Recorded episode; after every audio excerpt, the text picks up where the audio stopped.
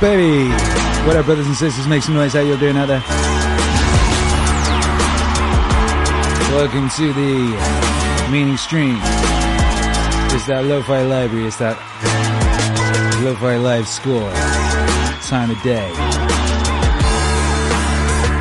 Get yourselves comfy. Pull up a rug. Light a fire. Burn some incense.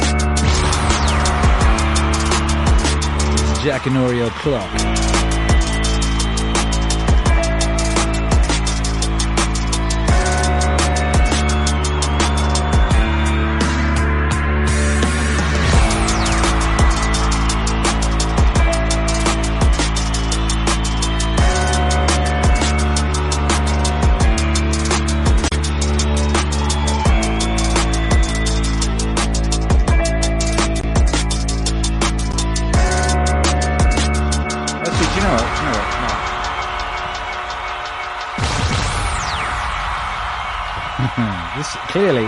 Should be the theme song for these kind of endeavors, right? Clearly. Clearly. Make some noise. The foundation of learning is reading.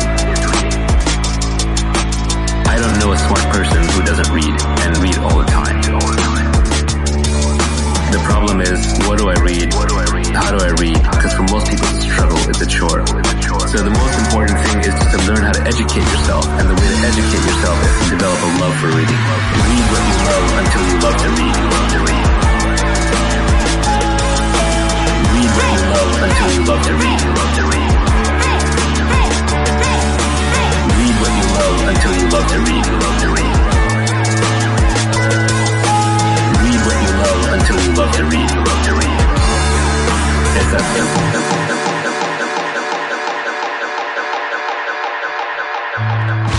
That's simple, baby. Welcome to the thing. How you all doing out there? It is I, your friendly neighborhood Don, broadcasting live from the peak of recorded recorded Wall here in Don Studios, Mexico. Hi. Just got back from the gym. I am sweaty still, even though I had a shower. Uh, ran back with Hercules. Took Hercules with me to CrossFit today. He said, I loved it, Dad. That place has got great energy. He had a great time. He did like a small part of the workout with me. He's a bit little to do a full blown CrossFit workout, frankly, but he has just turned 11. So now he thinks he's a man. Uh, and it was pretty good. He did uh, some, uh, what did he do with me? He did some of that kind of thing. And he did the bent over rows with a couple of, with a couple of 10 pound dumbbells, like a, like a little savage. And what was most impressive was he was like, "Oh, I want to try a dead hang, Dada." So like, I, I held him up and he hung onto the, uh, you know, kids are good at hanging off shit. Kids on monkey bars, all that. They're a bit rough, the bars in my gym. You know, they tear your hands up a bit. Anyway, he hangs off that and he hangs off it for I don't know, like 10 seconds, and he's like, "Ow!" and he falls off. He's like, "Oh, Dada, if I could do that for 30 seconds, what would you give me?" So I'd give you five dollars. So okay, let me try again. And let me practice though. So he practiced on some rings, you know. Then I put him up there again. And he hung there. For like over 30 seconds. I thought he was hustling me. I thought I got hustled. He said, no, Dada, I didn't. I didn't, but I was thinking about the money, Dada. And in my mind, I was thinking, I'm going to swear now, Dada. Is that okay? It was in my mind, because it was only in my mind. I didn't say it. In my mind, I was thinking, go on, you motherfucker. You can do it. You can get that money.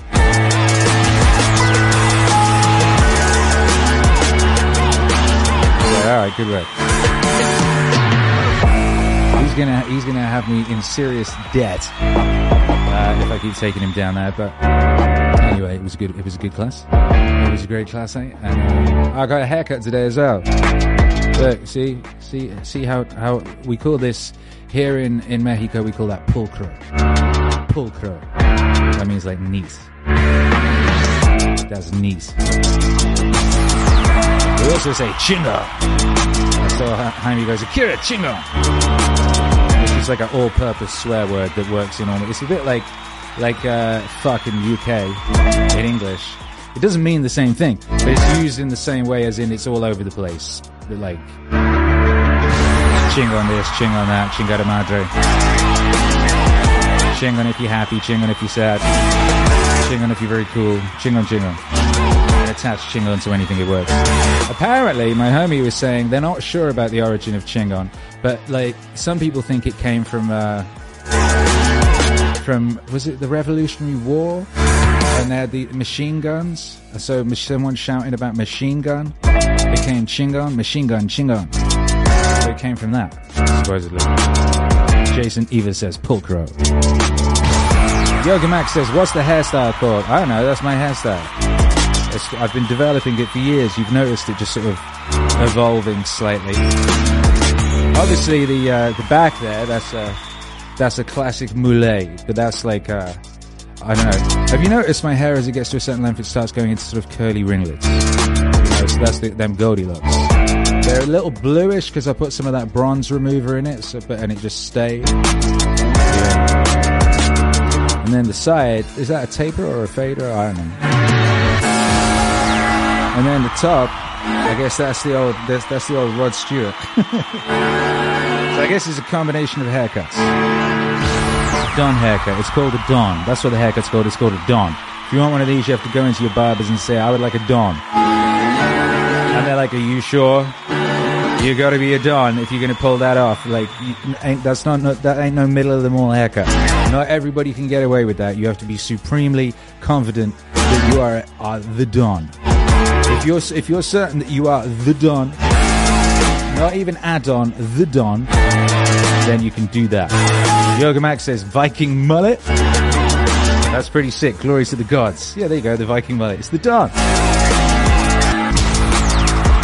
For the ancestors. Rayman, 23 is in the house, has finally made one of these live. New Barbecue says, We are doing amazing, living a most blessed life. Streamboy432 is watching this with earbuds from work. Soul Killer's here, Ancast is here. Big up all of y'all. Who was here last night? Make some noise if you were here last night. Last night was crazy. Last night we counted down the uh, Meaning Wave Top 50.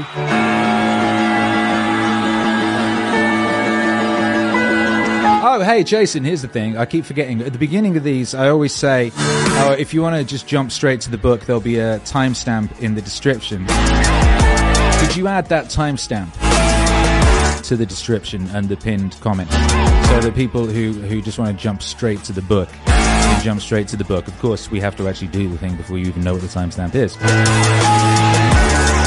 Yoga Max says Riff Raff would be ultra proud. Riff Raff has got the million dollar mullet. It's a completely different thing. If you look at Riff Raff's, it is very, very different to mine. Um, and it's a magnificent thing. You know, there's so much variation in um, in the moulet. You know what I mean? But you know, the the it's just the only rule to the moulet is that you really got the back. The, you got to have that party at the back. You know, that's the rule. The back, you got to be having a party at the back. Otherwise, it ain't a moulet. Otherwise, anything goes. Mew Barbecue says yes. The 50 rarest meaning wave gems. That was last night. We did the bottom 50. Least least love. Uh, Jason, could you do me a favor? Could you post in the chat again the link to that uh, playlist so people can go check that out. You should all be following the Mean Wave Bottom 50 playlist. We're going to update that monthly, I think. So that the least loved songs always get some attention. And, uh, and maybe they won't stay least loved for long, you know? I mean, it's going to only get more um, precarious for these songs as the catalogue increases. And it really is the case that to those who have everything more will be given. You know, discipline equals freedom, and there must be discipline, and those songs just keep on powering ahead, stacking hundreds of thousands of streams uh, on hundreds of thousands of streams. It feels like it was just a few months ago that the first one of those crossed a million, and now it's nearly at two million. Jason just posted that link in the uh, description. Everyone go follow the playlist. Um, oh, it's not an Apple yet, is it? Because I need to log onto the remote machine and authorize that. Uh, we'll have the Apple one added ASAP. Uh, I'll do it after this stream.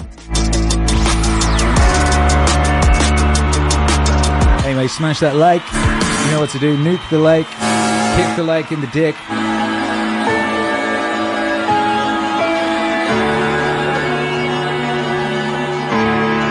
Everybody wish wish my wife would get well soon. She's sick today.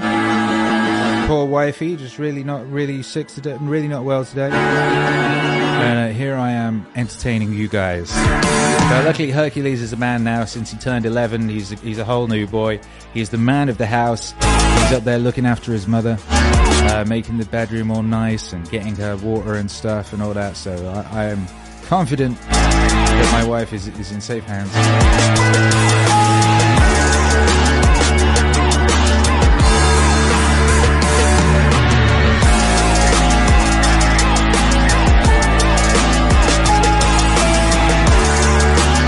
Yoga Max says, I was just listening to last night's stream. Was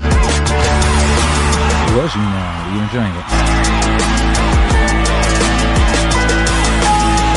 Yeah, um, alrighty. So, there's not going to be much to do. We're going to get into this very quickly. Um, should sort my in-ear situation out. These things are a pain in the butt. I've got to get some that actually fit my ears one of these days.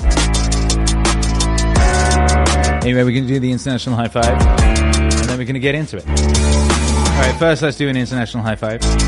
Everybody who's here, kick that like so that uh, put the link into place. All that.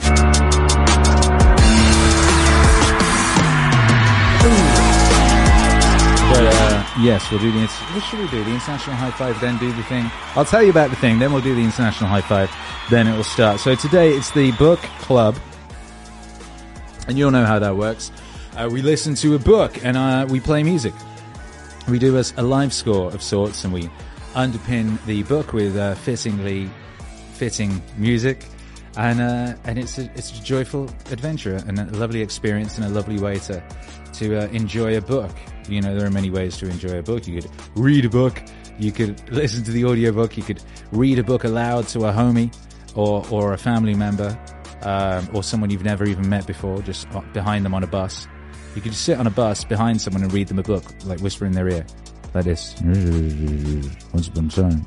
You know, uh, or you could do the the uh, lo-fi live score way of doing it, which is how we do it, and that's great. And we've done a bunch of books. You know, we did Dune, you know, and uh, and other books. Uh, we recently did Outwitting the Devil. That was a good one. Outwitting the Devil, you know. And today we're doing the power of your subconscious subconscious mind, uh, which is not what it says on the thumbnail, but it, well, it does. It says two things on the thumbnail, and that's because I'm a genius. But anyway, we are doing the power of your subconscious mind, which was uh, published in 1963. Uh, it's written by Dr. Joseph Murphy. Uh, has been a bestseller, uh, widely influential in the field of personal development and self-help. Uh, the book's core premise revolves around the idea that the subconscious mind is incredibly powerful and can play a significant role in shaping one's life experience. And we've got a bunch of uh, Meaning Wave songs on this topic, and we've actually got a whole album coming up very shortly that goes quite deep on all of this. Um, but we, various songs have sort of have sniffed around the, the uh, periphery of this idea. Murphy argues that the subconscious mind operates on beliefs and thoughts that are often outside of our conscious awareness. He suggests that by changing these underlying beliefs and thoughts, individuals can dramatically improve their lives. The book provides a range of techniques uh, to help readers do just that. You know, so we can listen to this now. I I don't know what's wrong with me. For some reason, I thought this book was like an hour and a half. It's actually not. It's like an eight-hour book or something. So we're gonna have to split this up over a couple of streams. When I say couple, I mean three or four. Um, so this is good. This is why why it's good that I hadn't announced the whole schedule of streams for the month because I'm gonna have to jiggle them around a bit now. But um, anyway, we're gonna do part one of this tonight, and uh, part one includes. Well, uh, we'll we'll just do it. But I think it's the first um, four chapters or something like that that we're going to do tonight. Uh, and it's going to be cozy, baby. It's going to be a cozy time. And, um, you know, might, we might learn something. Maybe you know all this stuff already, and uh, maybe you knew it and you'd forgotten some of it. You know, I find that's often the way. You're like, yeah, I knew that. I knew that when I was a baby. And then, and then they, they somehow hammered it out of me. And I just got into really, um, you know, really materialistic, uh, thinking and existence and, and, um, and my life is poorer as a result, you know? So, you know, we all need reminding from time to time who we really are and what we're really capable of, and perhaps tonight's book might help us with that. Perhaps, perhaps, perhaps. Uh, so anyway, let's have a high five together, then get into it. How about that? Three, two, one, high. Five, Cinco Also. Cinco Also in the place to be. It's you and me, baby. We're going in. All right, we're going in. Yeah.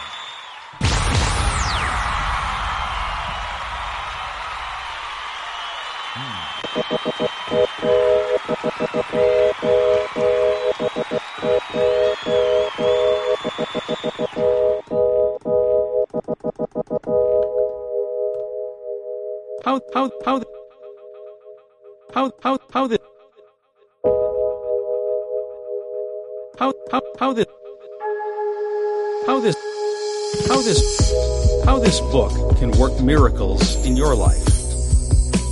I've seen miracles happen to men and women in all walks of life all over the world. Miracles will happen to you too when you begin using the magic power of your subconscious mind. This book is designed to teach you that your habitual thinking and imagery mold, fashion, and create your destiny. For as a man thinketh in his subconscious mind, so is he. Do you know the answers? Why is one man sad and another man happy? Why is one man joyous and prosperous and another man poor and miserable? Why is one man fearful and anxious and another full of faith and confidence? Why does one man have a beautiful, luxurious home, while another man lives out a meager existence in a slum? Why is one man a great success and another an abject failure? Why is one speaker outstanding and immensely popular, and another mediocre and unpopular? Why is one man a genius in his work or profession, while the other man toils and moils all his life without doing or accomplishing anything worthwhile? Why is one man healed of a so-called incurable disease and another isn't? Why is it so many good, kind, religious people suffer the tortures of the damned in their mind and body? Why is it many immoral and irreligious people succeed and prosper and enjoy radiant health? Why is one woman happily married and her sister very unhappy and frustrated? Is there an answer to these questions in the workings of your conscious and subconscious minds? There most certainly is. Reason for writing this book. It is for the express purpose of answering and clarifying the above questions and many others of a similar nature that motivated me to write this book. I have endeavored to explain the great fundamental truths of your mind in the simplest language possible. I believe that it's perfectly possible to explain the basic, foundational, and fundamental laws of life and of your mind in ordinary, everyday language. You'll find that the language of this book is that used in your daily papers, current periodicals, in your business offices, in your home, and in the daily workshop.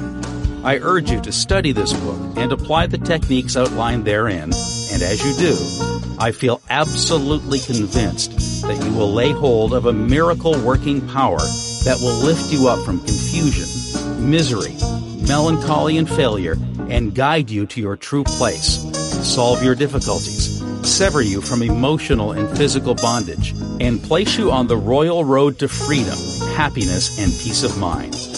This miracle working power of your subconscious mind can heal you of your sickness, make you vital and strong again.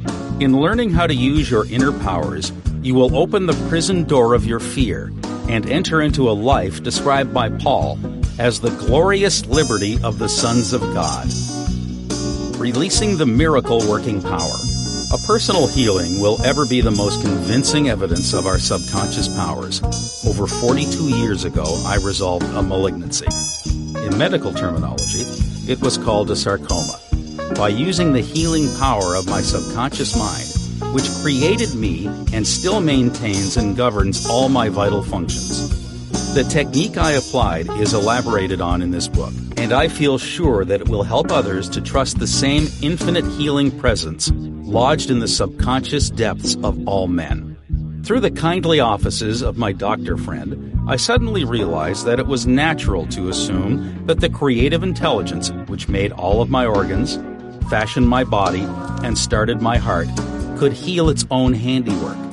The ancient proverb says, quote, The doctor dresses the wound and God heals it. Unquote. Wonders happen when you pray effectively. Scientific prayer is the harmonious interaction of the conscious and subconscious levels of mind, scientifically directed for a specific purpose. This book will teach you the scientific way to tap the realm of infinite power within you, enabling you to get what you really want in life. You desire a happier, fuller, and richer life. Begin to use this miracle working power and smooth your way in daily affairs, solve business problems, and bring harmony in family relationships. Be sure that you read this book several times. The many chapters will show you how this wonderful power works and how you can draw out the hidden inspiration and wisdom that is within you. Learn the simple techniques of impressing the subconscious mind. Follow the new scientific way in tapping the infinite storehouse. Read this book carefully, earnestly, and lovingly. Prove to yourself the amazing way it can help you.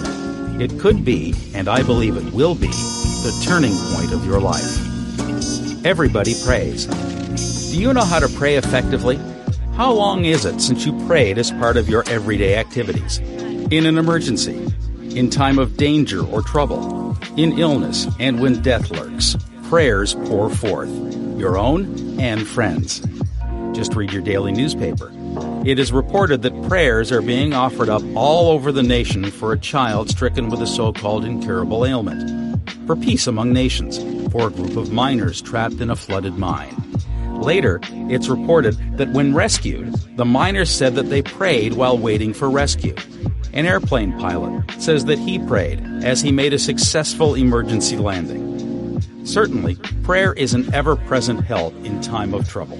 But you do not have to wait for trouble to make prayer an integral and constructive part of your life. The dramatic answers to prayer make headlines and are the subject of testimonies to the effectiveness of prayer. What of the many humble prayers of children? The simple thanksgiving of grace at the table daily? The faithful devotions wherein the individual seeks only communion with God? My work with people has made it necessary for me to study the various approaches to prayer. I have experienced the power of prayer in my own life, and I have talked and worked with many people who also enjoyed the help of prayer.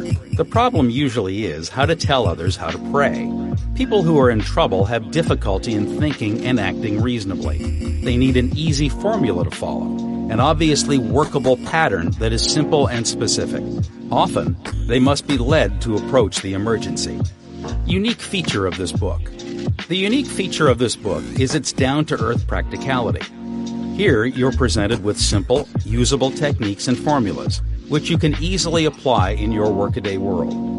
I've taught these simple processes to men and women all over the world, and recently, over a thousand men and women of all religious affiliations attended a special class in Los Angeles where I presented the highlights of what is offered in the pages of this book.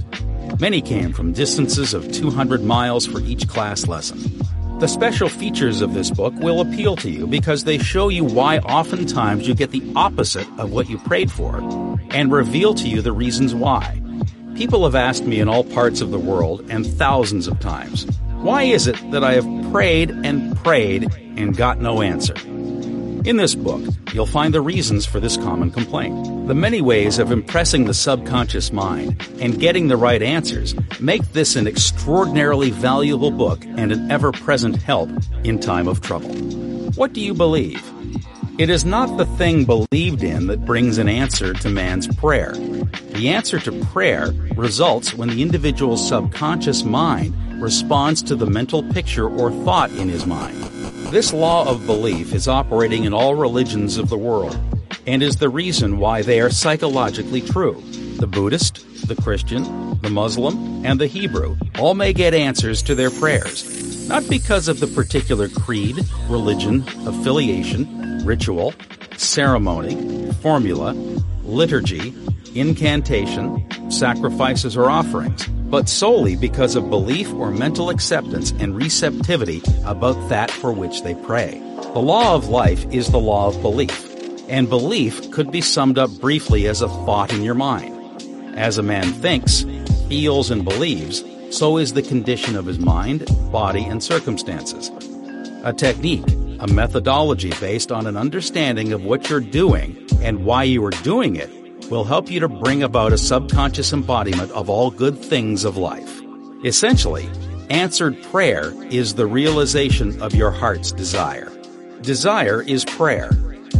Everyone desires health, happiness, security, peace of mind, true expression, but many fail to achieve clearly defined results.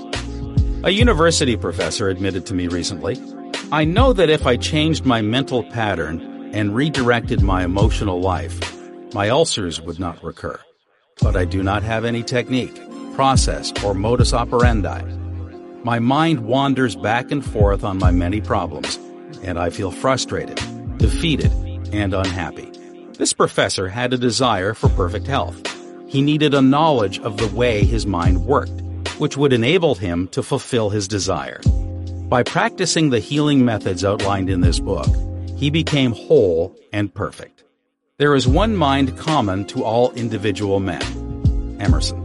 The miracle working powers of your subconscious mind existed before you and I were born, before any church or world existed.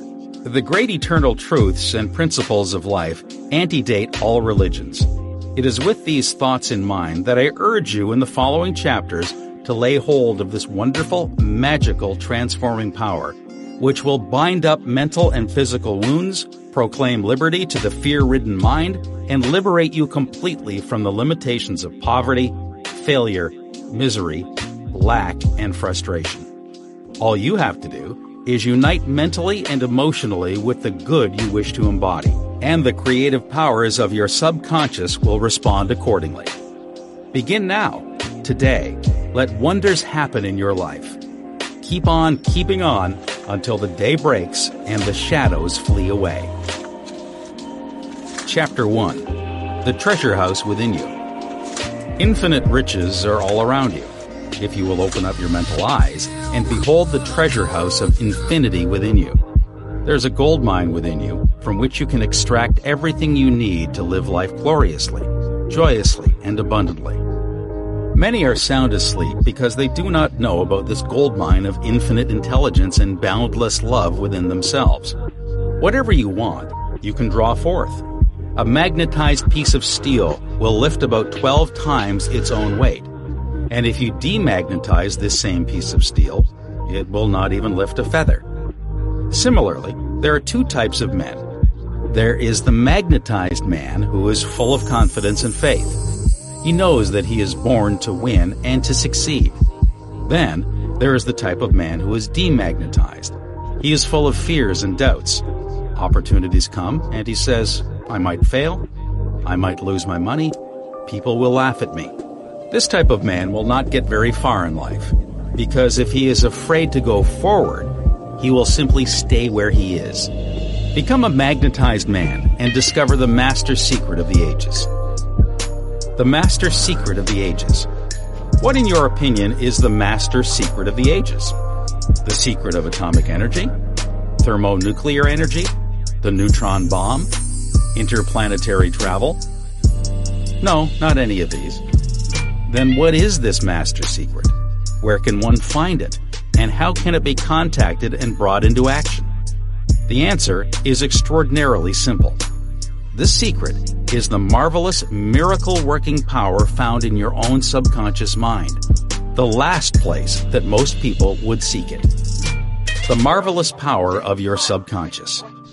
You can bring into your life more power, more wealth, more health, more happiness, and more joy by learning to contact and release the hidden power of your subconscious mind.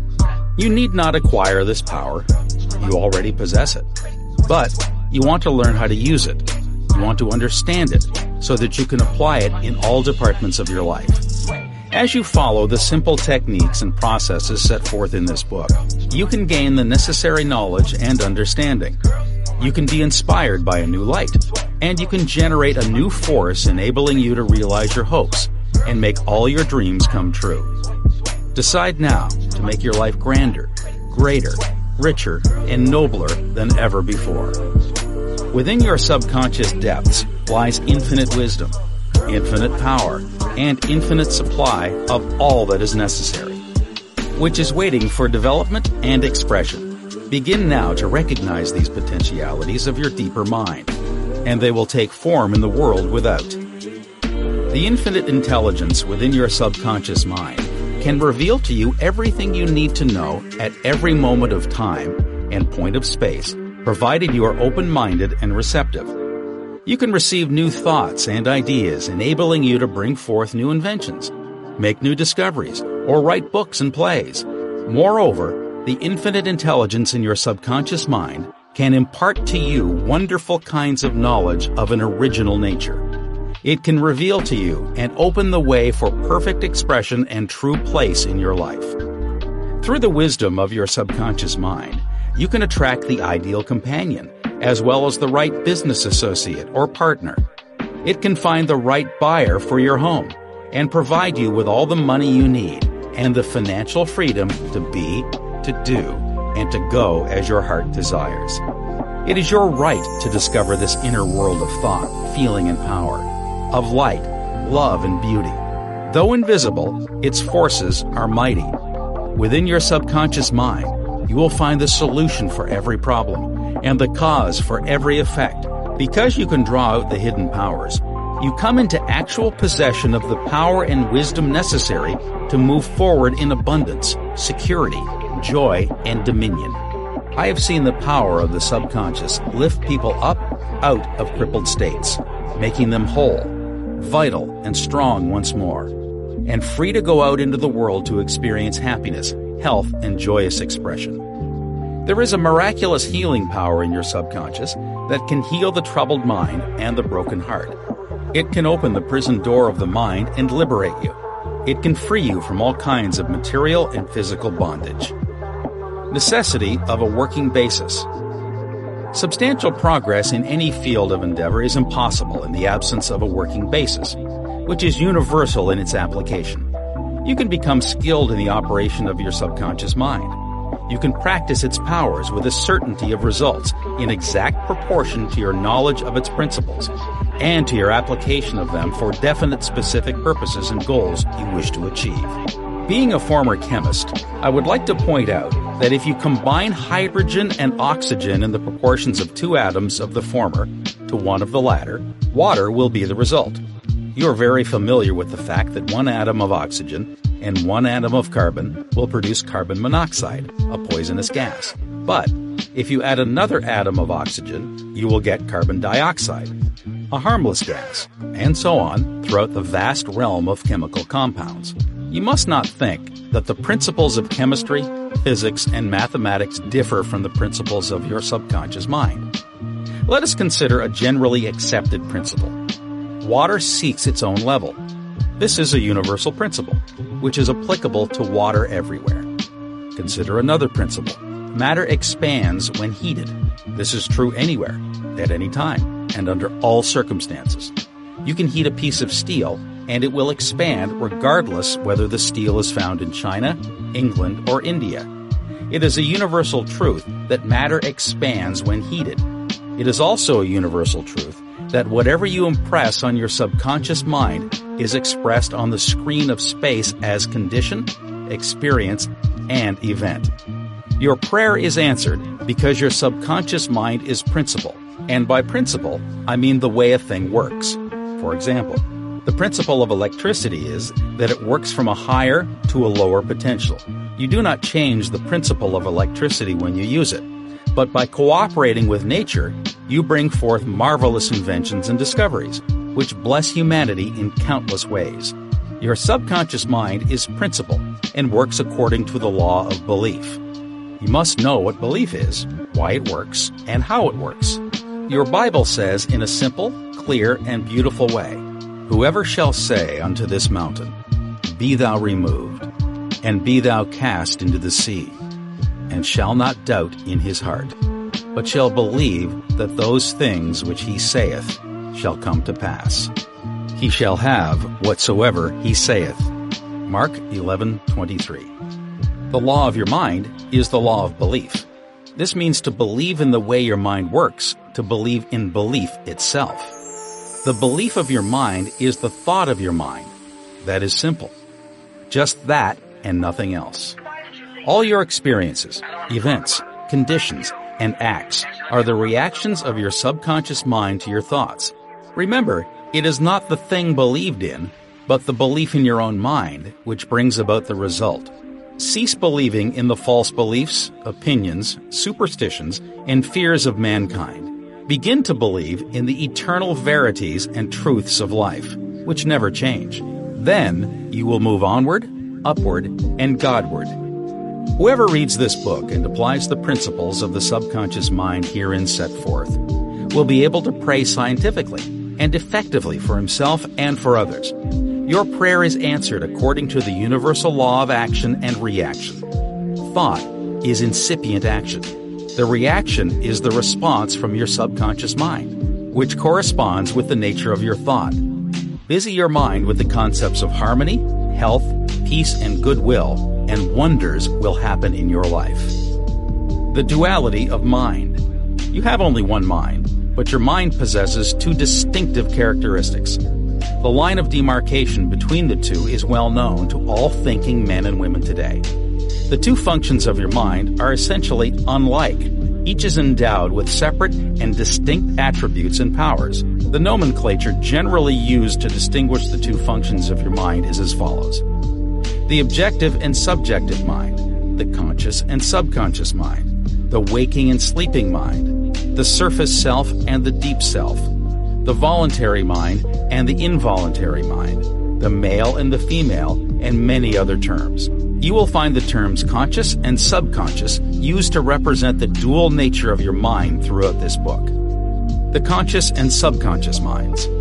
An excellent way to get acquainted with the two functions of your mind is to look upon your own mind as a garden. You are a gardener, and you're planting seeds, thoughts, in your subconscious mind all day long, based on your habitual thinking.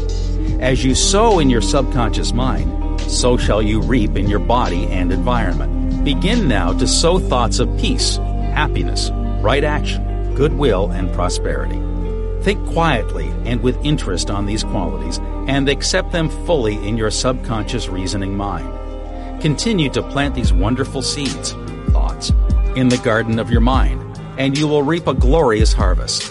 Your subconscious mind may be likened to the soil, which will grow all kinds of seeds, good or bad. Do men gather grapes of thorns or figs of thistles? Every thought is, therefore, a cause, and every condition is an effect.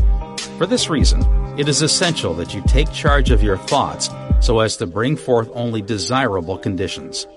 When your mind thinks correctly, when you understand the truth, when the thoughts deposited in your subconscious mind are constructive, harmonious, and peaceful, the magic working power of your subconscious will respond and bring about harmonious conditions, agreeable surroundings, and the best of everything. When you begin to control your thought processes, you can apply the powers of your subconscious to any problem or difficulty.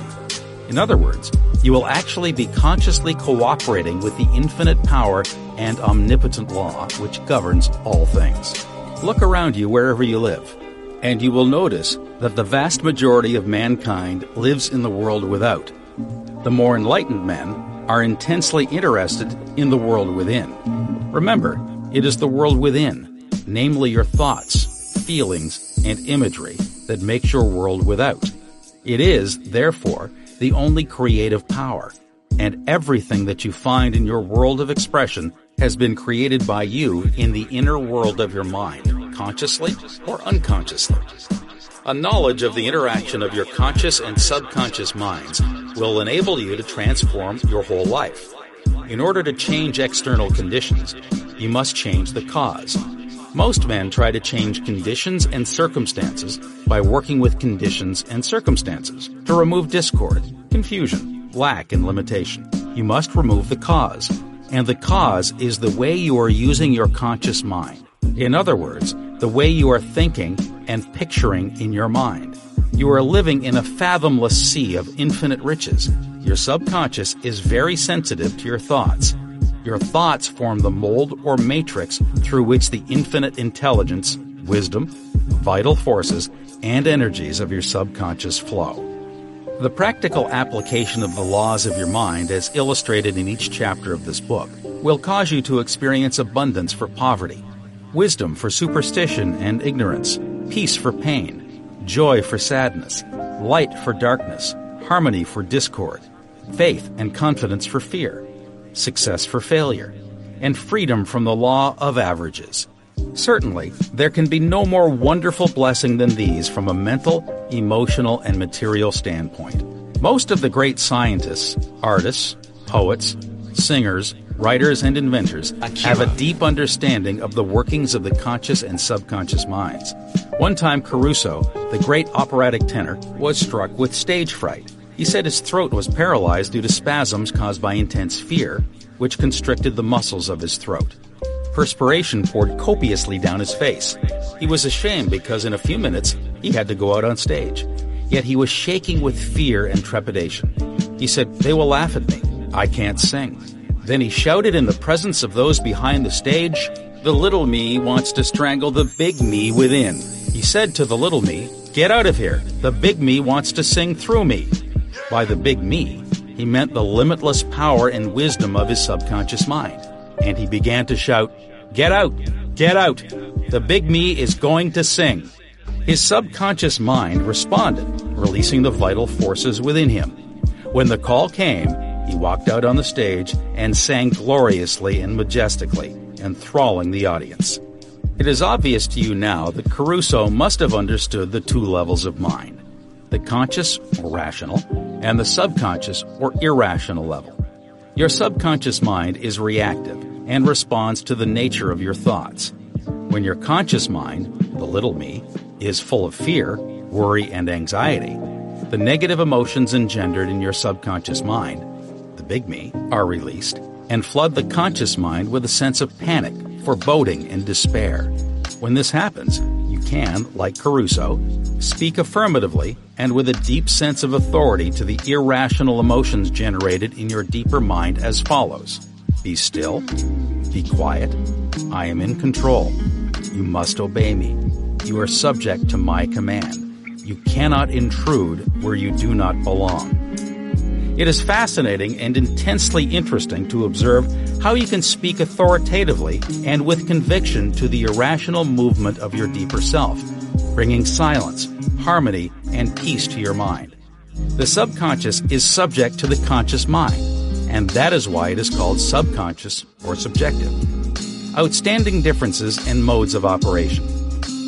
You will perceive the main differences by the following illustrations. The conscious mind is like the navigator or captain at the bridge of a ship. He directs the ship and signals orders to men in the engine room, who in turn control all the boilers, instruments, gauges, etc. The men in the engine room do not know where they're going, they follow orders.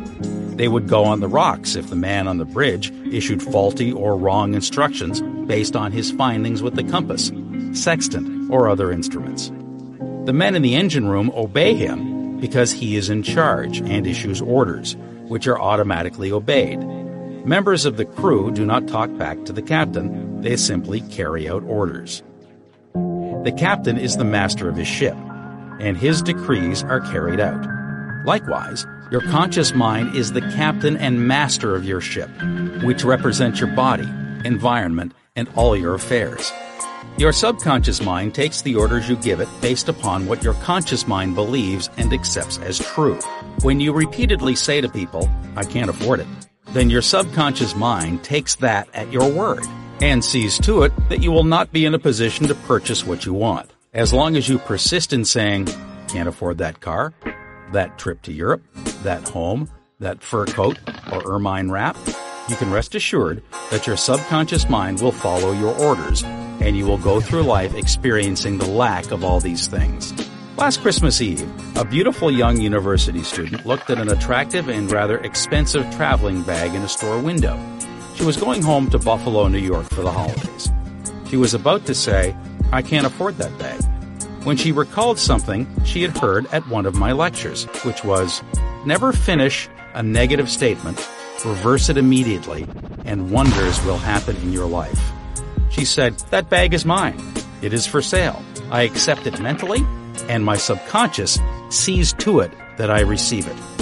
At 8 o'clock Christmas Eve, her fiance presented her with a bag exactly the same as the one she had looked at and mentally identified herself with at 10 o'clock the same morning. She had filled her mind with the thought of expectancy and released the whole thing to her deeper mind, which has the know-how of accomplishment. This young girl, a student at the University of Southern California, said to me, I didn't have the money to buy that bag, but now I know where to find money and all the things I need.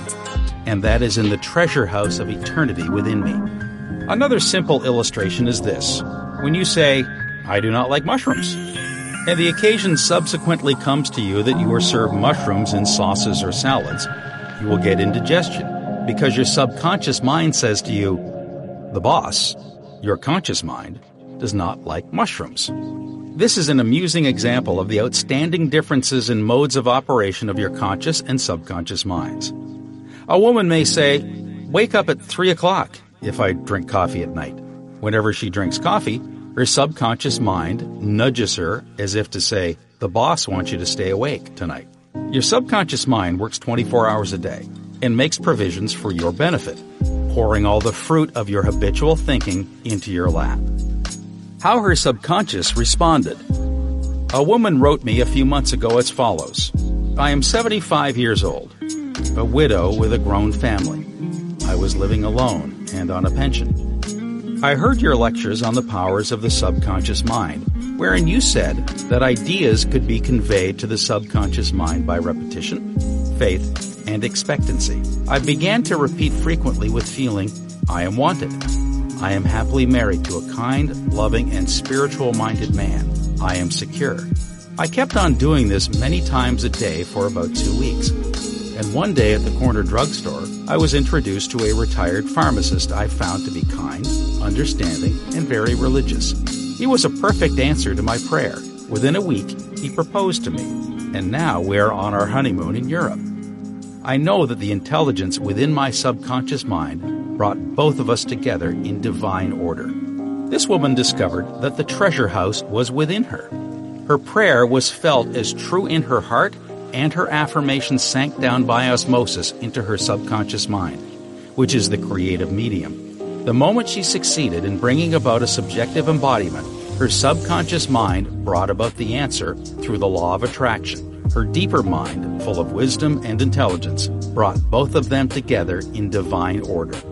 Be sure that you think on whatsoever things are true, whatsoever things are honest, whatsoever things are just, whatsoever things are pure, whatsoever things are lovely, whatsoever things of good report. If there be any virtue, and if there be any praise, think on these things. Philippians 4 8. Brief summary of ideas worth remembering. 1. The treasure house is within you. Look within for the answer to your heart's desire. 2. The great secret possessed by the great men of all ages was their ability to contact and release the powers of their subconscious mind. You can do the same. 3. Your subconscious has the answer to all problems. If you suggest to your subconscious prior to sleep, I want to get up at 6 a.m., it will awaken you at that exact time.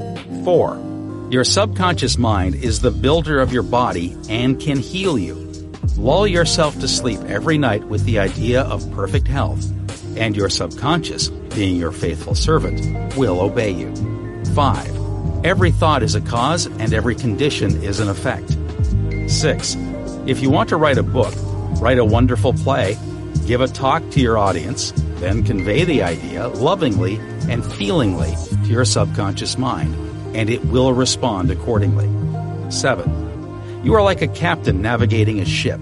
He must give the right orders, and likewise, you must give the right orders, thoughts and images, to your subconscious mind, which controls and governs all your experiences. 8. Never use the terms, I can't afford it, or I can't do this. Your subconscious mind takes you at your word and sees to it that you do not have the money or the ability to do what you want to do. Affirm, I can do all things through the power of my subconscious mind. 9. The law of life is the law of belief. A belief is a thought in your mind. Do not believe in things to harm or hurt you. Believe in the power of your subconscious to heal, inspire, strengthen, and prosper you. According to your belief, it is done unto you. 10. Change your thoughts, and you change your destiny. Chapter 2 How Your Mind Works. You have a mind, and you should learn how to use it. There are two levels of your mind the conscious or rational level, and the subconscious or irrational level. You think with your conscious mind, and whatever you habitually think sinks down into your subconscious mind, which creates according to the nature of your thoughts. Your subconscious mind is the seat of your emotions and is the creative mind. If you think good, good will follow. If you think evil, evil will follow. This is the way your mind works. The main point to remember is once the subconscious mind accepts an idea, it begins to execute it. It is an interesting and subtle truth that the law of the subconscious mind works for good and bad ideas alike. This law, when applied in a negative way, is the cause of failure, frustration, and unhappiness. However, when your habitual thinking is harmonious and constructive, you experience perfect health, success, and prosperity. Peace of mind and a healthy body are inevitable when you begin to think and feel in the right way. Whatever you claim mentally and feel as true, your subconscious mind will accept and bring forth into your experience. The only thing necessary for you to do is to get your subconscious mind to accept your idea, and the law of your own subconscious mind will bring forth the health, peace, or the position you desire. You give the command or decree, and your subconscious will faithfully reproduce the idea impressed upon it. The law of your mind is this. You will get a reaction or response from your subconscious mind according to the nature of the thought or idea you hold in your conscious mind. Psychologists and psychiatrists point out that when thoughts are conveyed to your subconscious mind, impressions are made in the brain cells. As soon as your subconscious accepts any idea, it proceeds to put it into effect immediately. It works by association of ideas and uses every bit of knowledge that you have gathered in your lifetime to bring about its purpose. It draws on the infinite power, energy, and wisdom within you. It lines up all the laws of nature to get its way.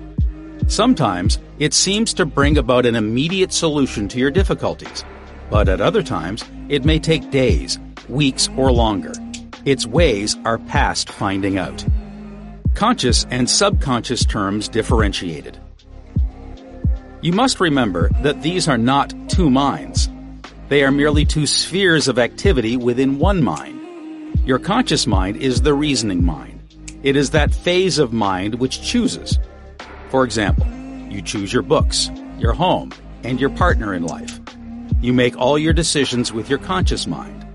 On the other hand, without any conscious choice on your part, your heart is kept functioning automatically, and the process of digestion, circulation, and breathing are carried on by your subconscious mind through processes independent of your conscious control.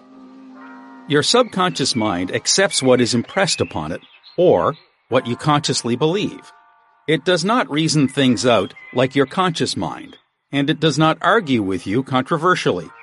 Your subconscious mind is like the soil, which accepts any kind of seed, good or bad. Your thoughts are active and might be likened unto seeds. Negative, destructive thoughts continue to work negatively in your subconscious mind, and in due time will come forth into outer experience, which corresponds with them. Remember, your subconscious mind does not engage in proving whether your thoughts are good or bad, true or false, but it responds according to the nature of your thoughts or suggestions. For example, if you consciously assume something as true, even though it may be false, your subconscious mind will accept it as true and proceed to bring about results, which must necessarily follow, because you consciously assumed it to be true. Experiments by psychologists. Innumerable experiments by psychologists and others on persons in the hypnotic state have shown that the subconscious mind is incapable of making selections and comparisons, which are necessary for a reasoning process. They have shown repeatedly that your subconscious mind will accept any suggestions, however false. Having once accepted any suggestion, it responds according to the nature of the suggestion given. To illustrate the amenability of your subconscious mind to suggestion, if a practiced hypnotist suggests to one of his subjects that he is Napoleon Bonaparte or even a cat or a dog, he will act out the part with inimitable accuracy. His personality becomes changed for the time being. He believes himself to be whatever the operator tells him he is. A skilled hypnotist may suggest to one of his students in the hypnotic state that his back itches, to another that his nose is bleeding, to another that he is a marble statue, to another that he is freezing and the temperature is below zero. Each one will follow out the line of his particular suggestion, totally oblivious to all his surroundings, which do not pertain to his idea. These simple illustrations portray clearly the difference between your conscious reasoning mind and your subconscious mind, which is impersonal, non-selective, and accepts as true whatever your conscious mind believes to be true. Hence, the importance of selecting thoughts, ideas, and premises which bless, heal, inspire, and fill your soul with joy. The terms objective and subjective mind clarified. Your conscious mind is sometimes referred to as your objective mind because it deals with outward objects. The objective mind takes cognizance of the objective world. Its media of observation are your five physical senses. Your objective mind is your guide and director in your contact with your environment. You gain knowledge through your five senses. Your objective mind learns through observation, experience, and education. As previously pointed out, the greatest function of the objective mind is that of reasoning. Suppose you are one of the thousands of tourists who come to Los Angeles annually. You would come to the conclusion that it is a beautiful city based upon your observation of the parks, pretty gardens, majestic buildings, and lovely homes. This is the working of your objective mind. Your subconscious mind is oftentimes referred to as your subjective mind. Your subjective mind takes cognizance of its environment by means independent of the five senses. Your subjective mind perceives by intuition. It is the seat of your emotion and the storehouse of memory. Your subjective mind performs its highest functions when your objective senses are in abeyance. In a word, it is that intelligence which makes itself manifest when the objective mind is suspended or in a sleepy, drowsy state. Your subjective mind sees without the use of the natural organs of vision. It has the capacity of clairvoyance and clairaudience. Your subjective mind can leave your body, travel to distant lands, and bring back information oftentimes of the most exact and truthful character. Through your subjective mind, you can read the thoughts of others, read the contents of sealed envelopes and closed safes. Your subjective mind has the ability to apprehend the thoughts of others without the use of the ordinary objective means of communication. It is of the greatest importance that we understand the interaction of the objective and subjective mind in order to learn the true art of prayer. The subconscious cannot reason like your conscious mind. Your subconscious mind cannot argue controversially. Hence, if you give it wrong suggestions, it will accept them as true and will proceed to bring them to pass as conditions, experiences, and events. All things that have happened to you are based on thoughts impressed on your subconscious mind through belief. If you have conveyed erroneous concepts to your subconscious mind, the sure method of overcoming them is by the repetition of constructive, harmonious thoughts frequently repeated, which your subconscious mind accepts, thus forming new and healthy habits of thought and life, for your subconscious mind is the seat of habit. The habitual thinking of your conscious mind establishes deep grooves in your subconscious mind. This is very favorable for you if your habitual thoughts are harmonious, peaceful, and constructive.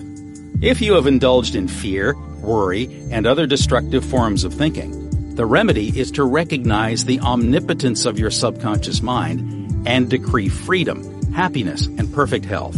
Your subconscious mind, being creative and one with your divine source, will proceed to create the freedom and happiness which you have earnestly decreed.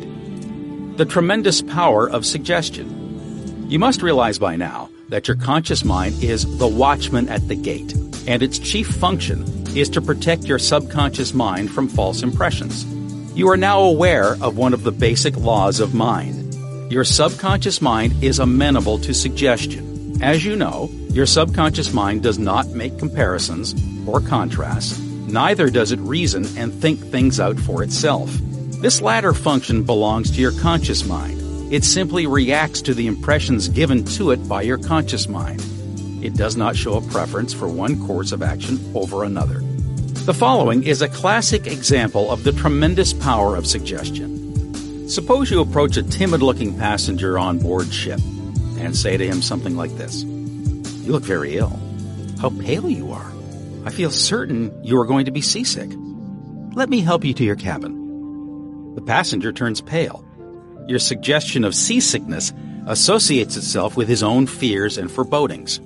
He accepts your aid down to the berth, and there your negative suggestion, which was accepted by him, is realized different reactions to the same suggestion. It is true that different people will react in different ways to the same suggestion because of their subconscious conditioning or belief. For example, if you go to a sailor on the ship and say to him sympathetically, My dear fellow, you're looking very ill. Aren't you feeling sick? You look to me as if you were going to be seasick.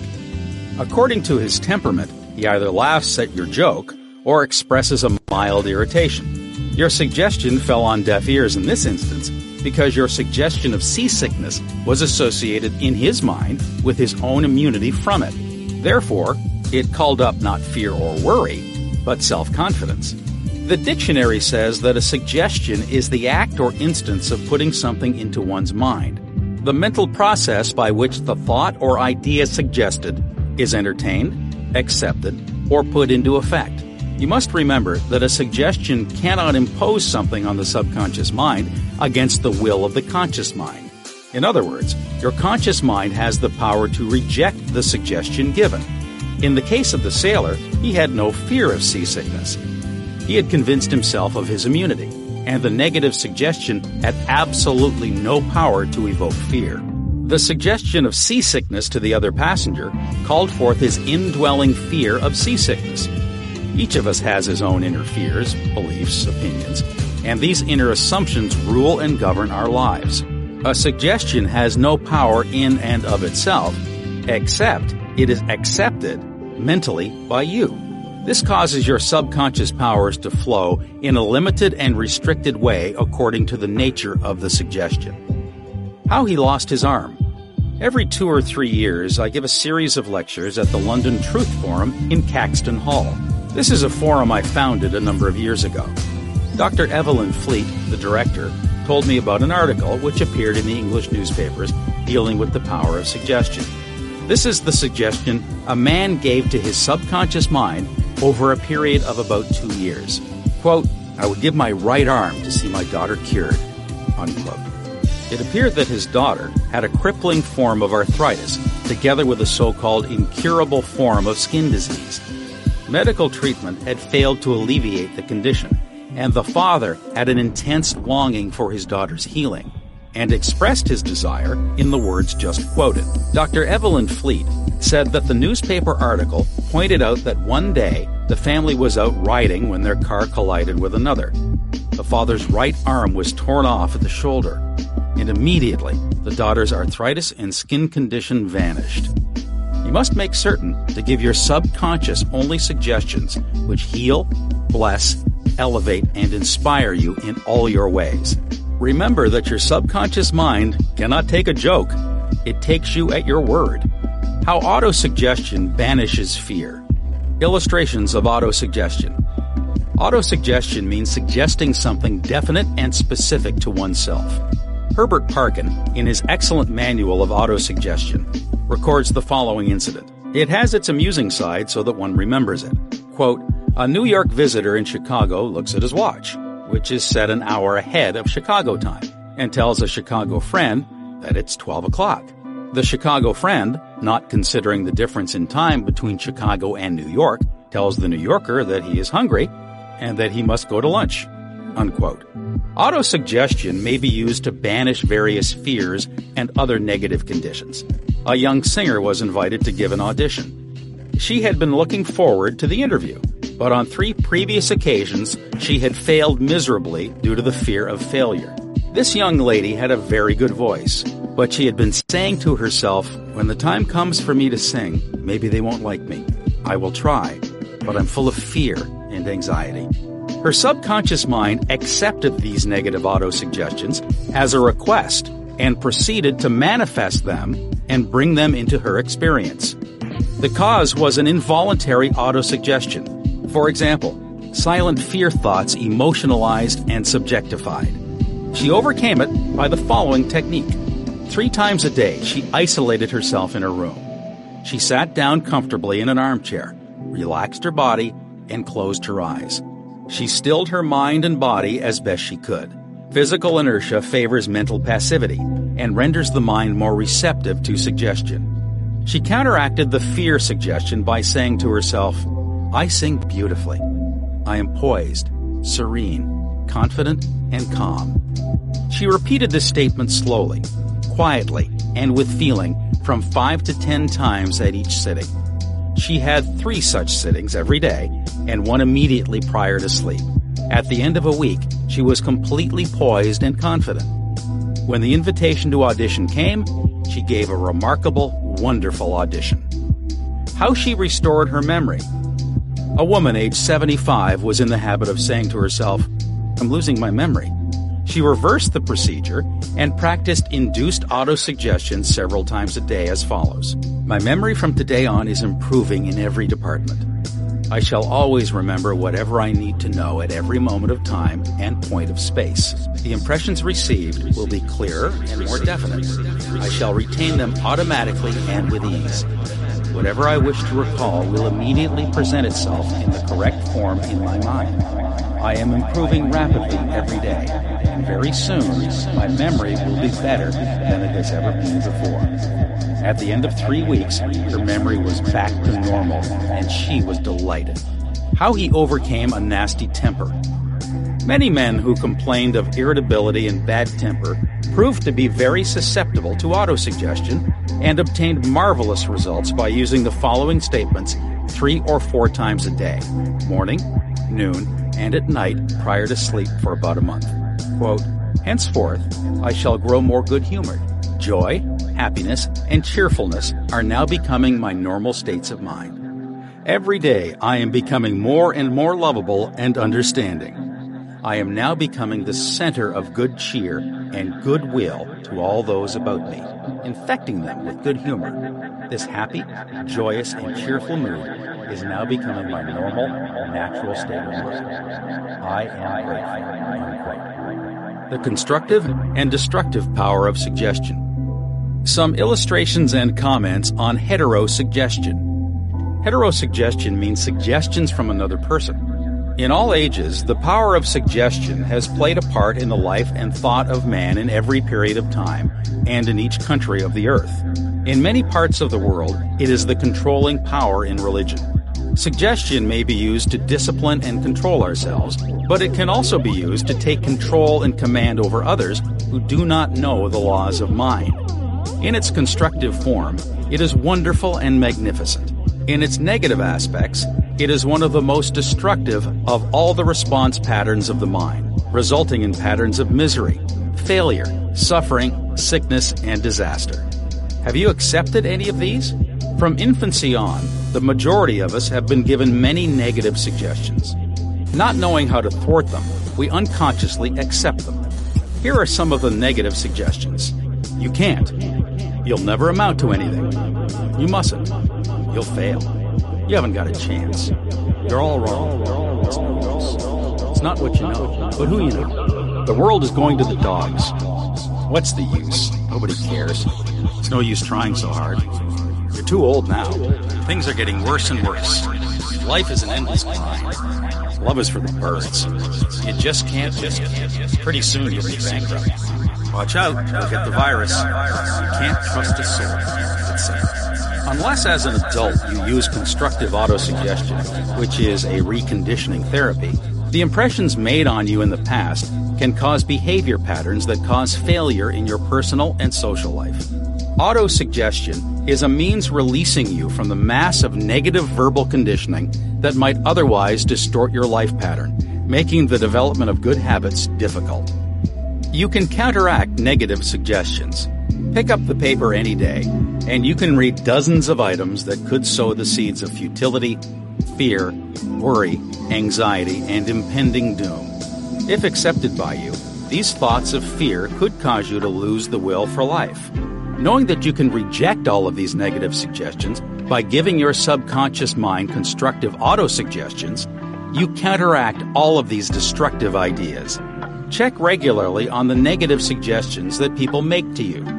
You do not have to be influenced by destructive heterosuggestion. All of us have suffered from it in our childhood and in our teens. If you look back, you can easily recall how parents, friends, relatives, teachers, and associates contributed in a campaign of negative suggestions. Study the things said to you, and you will discover much of it was in the form of propaganda. The purpose of much of what was said was to control you or instill fear into you. This heterosuggestion process goes on in every home, office, factory, and club. You will find that many of these suggestions are for the purpose of making you think, feel, and act as others want you to, and in ways that are to their advantage. How suggestion killed a man. Here is an illustration of heterosuggestion. A relative of mine went to a crystal gazer in India who told him that he had a bad heart and predicted that he would die in the next new moon. He began to tell all members of his family about this prediction, and he arranged his will. This powerful suggestion entered into his subconscious mind because he accepted it completely. My relative also told me that his crystal gazer was believed to have some strange occult powers, and he could do harm or good to a person. He died as predicted, not knowing that he was the cause of his own death. I suppose many of us have heard similar, stupid, ridiculous, superstitious stories. Let us look at what happened in the light of our knowledge of the way the subconscious mind works. Whatever the conscious, reasoning mind of man believes, the subconscious mind will accept and act upon. My relative was happy, healthy, vigorous, and robust when he went to see the fortune teller. She gave him a very negative suggestion, which he accepted. He became terrified and constantly dwelt upon the fact that he was going to die at the next new moon. He proceeded to tell everyone about it, and he prepared for the end. The activity took place in his own mind, and his own thought was the cause he brought about his own so called death, or rather destruction of the physical body, by his fear and expectation of the end. The woman who predicted his death had no more power than the stones and sticks in the field. Her suggestion had no power to create or bring about the end she suggested. If he had known the laws of his mind, he would have completely rejected the negative suggestion and refused to give her words any attention, knowing in his heart that he was governed and controlled by his own thought and feeling. Like 10 arrows aimed at a battleship, her prophecy could have been completely neutralized and dissipated without hurting him. The suggestions of others in themselves have absolutely no power whatever over you, except the power that you give them through your own thoughts. You have to give your mental consent. You have to entertain the thought. Then it becomes your thought, and you do the thinking. Remember, you have the capacity to choose. Choose life. Choose love. Choose health. Choose abundance. The power of an assumed major premise. Your mind works like a syllogism. This means that whatever major premise your conscious mind assumes to be true determines the conclusion your subconscious mind comes to in regard to any particular question or problem in your mind. If your premise is true, the conclusion must be true as in the following example. Every virtue is laudable. Kindness is a virtue. Therefore, kindness is laudable. Another example is as follows. All formed things change and pass away. The pyramids of Egypt are formed things. Therefore, someday the pyramids will pass away. The first statement is referred to as a major premise, and the right conclusion must necessarily follow the right premise. A college professor who attended some of my Science of Mind lectures in May 1962 at Town Hall, New York said to me, Everything in my life is topsy turvy, and I have lost health, wealth, and friends. everything I touch turns out wrong. I explained to him that he should establish a major premise in his thinking that the infinite intelligence of his subconscious mind was guiding, directing, and prospering him spiritually, mentally, and materially. Then, his subconscious mind would automatically direct him wisely in his investments, decisions, and also heal his body and restore his mind to peace and tranquility. The professor formulated an overall picture of the way he wanted his life to be. And this was his major premise. Quote, Infinite intelligence leads and guides me in all my ways. Perfect health is mine, and the law of harmony operates in my mind and body. Beauty, love, peace, and abundance are mine. The principle of right action and divine order govern my entire life. I know my major premise is based on the eternal truths of life, and I know, feel, and believe that my subconscious mind responds according to the nature of my conscious mind thinking. Unquote. He wrote me as follows. I repeated the above statement slowly, quietly, and lovingly several times a day knowing that they were sinking deep down into my subconscious mind and that results must follow. I am deeply grateful for the interview you gave me, and I would like to add that all departments of my life are changing for the better. It works. The subconscious does not argue controversially. Your subconscious mind is all wise and knows the answers to all questions. It does not argue with you or talk back to you. It does not say, You must not impress me with that. For example, when you say, I can't do this, I am too old now, I can't meet this obligation, I was born on the wrong side of the tracks, I don't know the right politician. You are impregnating your subconscious with these negative thoughts, and it responds accordingly.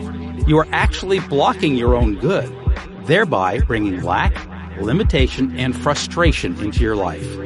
When you set up obstacles, impediments, and delays in your conscious mind, you are denying the wisdom and intelligence resident in your subconscious mind. You are actually saying, in effect, that your subconscious mind cannot solve your problem. This leads to mental and emotional congestion, followed by sickness and neurotic tendencies. To realize your desire and overcome your frustration, affirm boldly several times a day the infinite intelligence which gave me this desire leads, guides, and reveals to me the perfect plan for the unfolding of my desire. I know the deeper wisdom of my subconscious is now responding, and what I feel and claim within is expressed in the without. There is a balance, equilibrium, and equanimity. If you say, there's no way out, I'm lost. There's no way out of this dilemma. I am stymied and blocked. You will get no answer or response from your subconscious mind. If you want the subconscious mind to work for you, give it the right request and attain its cooperation. It is always working for you. It is controlling your heartbeat this minute and also your breathing. It heals a cut on your finger, and its tendency is lifeward, forever seeking to take care of you and preserve you. Your subconscious has a mind of its own, but it accepts your patterns of thought and imagery. When you are seeking an answer to a problem, your subconscious will respond, but it expects you to come to a decision and to a true judgment in your conscious mind. You must acknowledge the answer is in your subconscious mind. However, if you say, I don't think there is any way out, I am all mixed up and confused, why don't I get an answer? You are neutralizing your prayer. Like the soldier marking time, you do not get anywhere. Still, the wheels of your mind relax, let go, and quietly affirm, My subconscious knows the answer. It is responding to me now. I give thanks because I know the infinite intelligence of my subconscious knows all things and is revealing the perfect answer to me now. My real conviction is now setting free the majesty and glory of my subconscious mind. I rejoice that it is so. Review of highlights 1. Think good, and good follows. Think evil, and evil follows. You are what you think all day long. 2. Your subconscious mind does not argue with you. It accepts what your conscious mind decrees. If you say, I can't afford it, it may be true, but do not say it. Select a better thought decree. I'll buy it. I accept it in my mind. 3. You have the power to choose. Choose health and happiness. You can choose to be friendly or you can choose to be unfriendly. Choose to be cooperative, joyous, friendly, lovable, and the whole world will respond. This is the best way to develop a wonderful personality. 4. Your conscious mind is the watchman at the gate.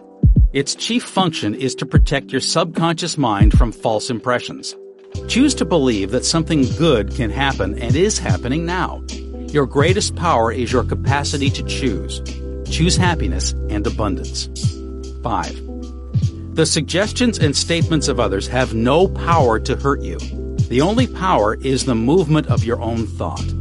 You can choose to reject the thoughts or statements of others and affirm the good. You have the power to choose how you will react. 6. Watch what you say. You have to account for every idle word. Never say, I will fail. I will lose my job. I can't pay the rent. Your subconscious cannot take a joke. It brings all these things to pass. 7. Your mind is not evil.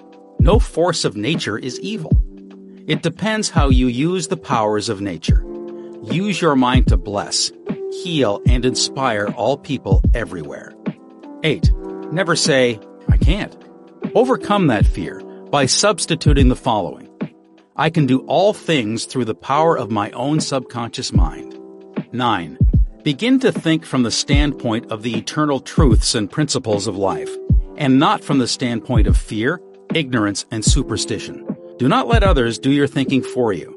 Choose your own thoughts and make your own decisions. 10.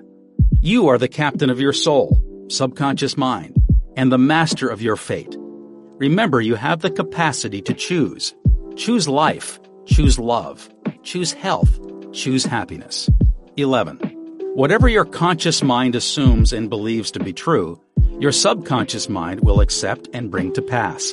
Believe in good fortune, divine guidance, right action, and all the blessings of life. Chapter 3 The Miracle Working Power of Your Subconscious. The power of your subconscious is enormous. It inspires you, it guides you, and it reveals to you names, facts, and scenes from the storehouse of memory. Your subconscious started with your heartbeat, controls the circulation of your blood, regulates your digestion, assimilation, and elimination. When you eat a piece of bread, your subconscious mind transmutes it into tissue, muscle, bone, and blood. This process is beyond the ken of the wisest man who walks the earth. Your subconscious mind controls all the vital processes and functions of your body and knows the answer to all problems. Your subconscious mind never sleeps and never rests. It is always on the job. You can discover the miracle working power of your subconscious by plainly stating to your subconscious prior to sleep that you wish a certain specific thing accomplished. You will be delighted to discover that forces within you will be released, leading to the desired result. Here, then, is a source of power and wisdom, which places you in touch with omnipotence or the power that moves the world, guides the planets in their course, and causes the sun to shine. Your subconscious mind is the source of your ideals, aspirations, and altruistic urges. It was through the subconscious mind that Shakespeare perceived great truths hidden from the average man of his day. Undoubtedly, it was the response of his subconscious mind that caused the Greek sculptor Phidias to portray beauty, order, symmetry, and proportion in marble and bronze. It enabled the Italian artist Raphael to paint Madonnas and Ludwig van Beethoven to compose symphonies. In 1955, I lectured at the Yoga Forest University, Rishikesh, India, and there I chatted with a visiting surgeon from Bombay.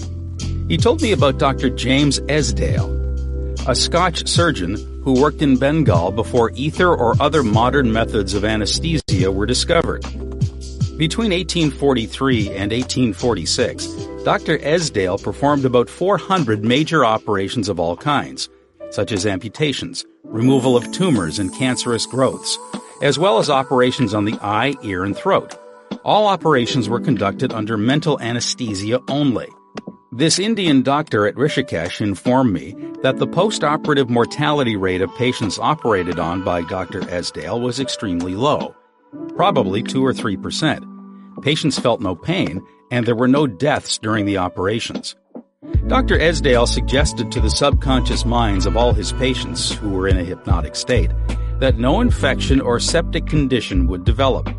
You must remember that this was before Louis Pasteur, Joseph Lister, and others who pointed out the bacterial origin of disease and causes of infection due to unsterilized instruments and virulent organisms.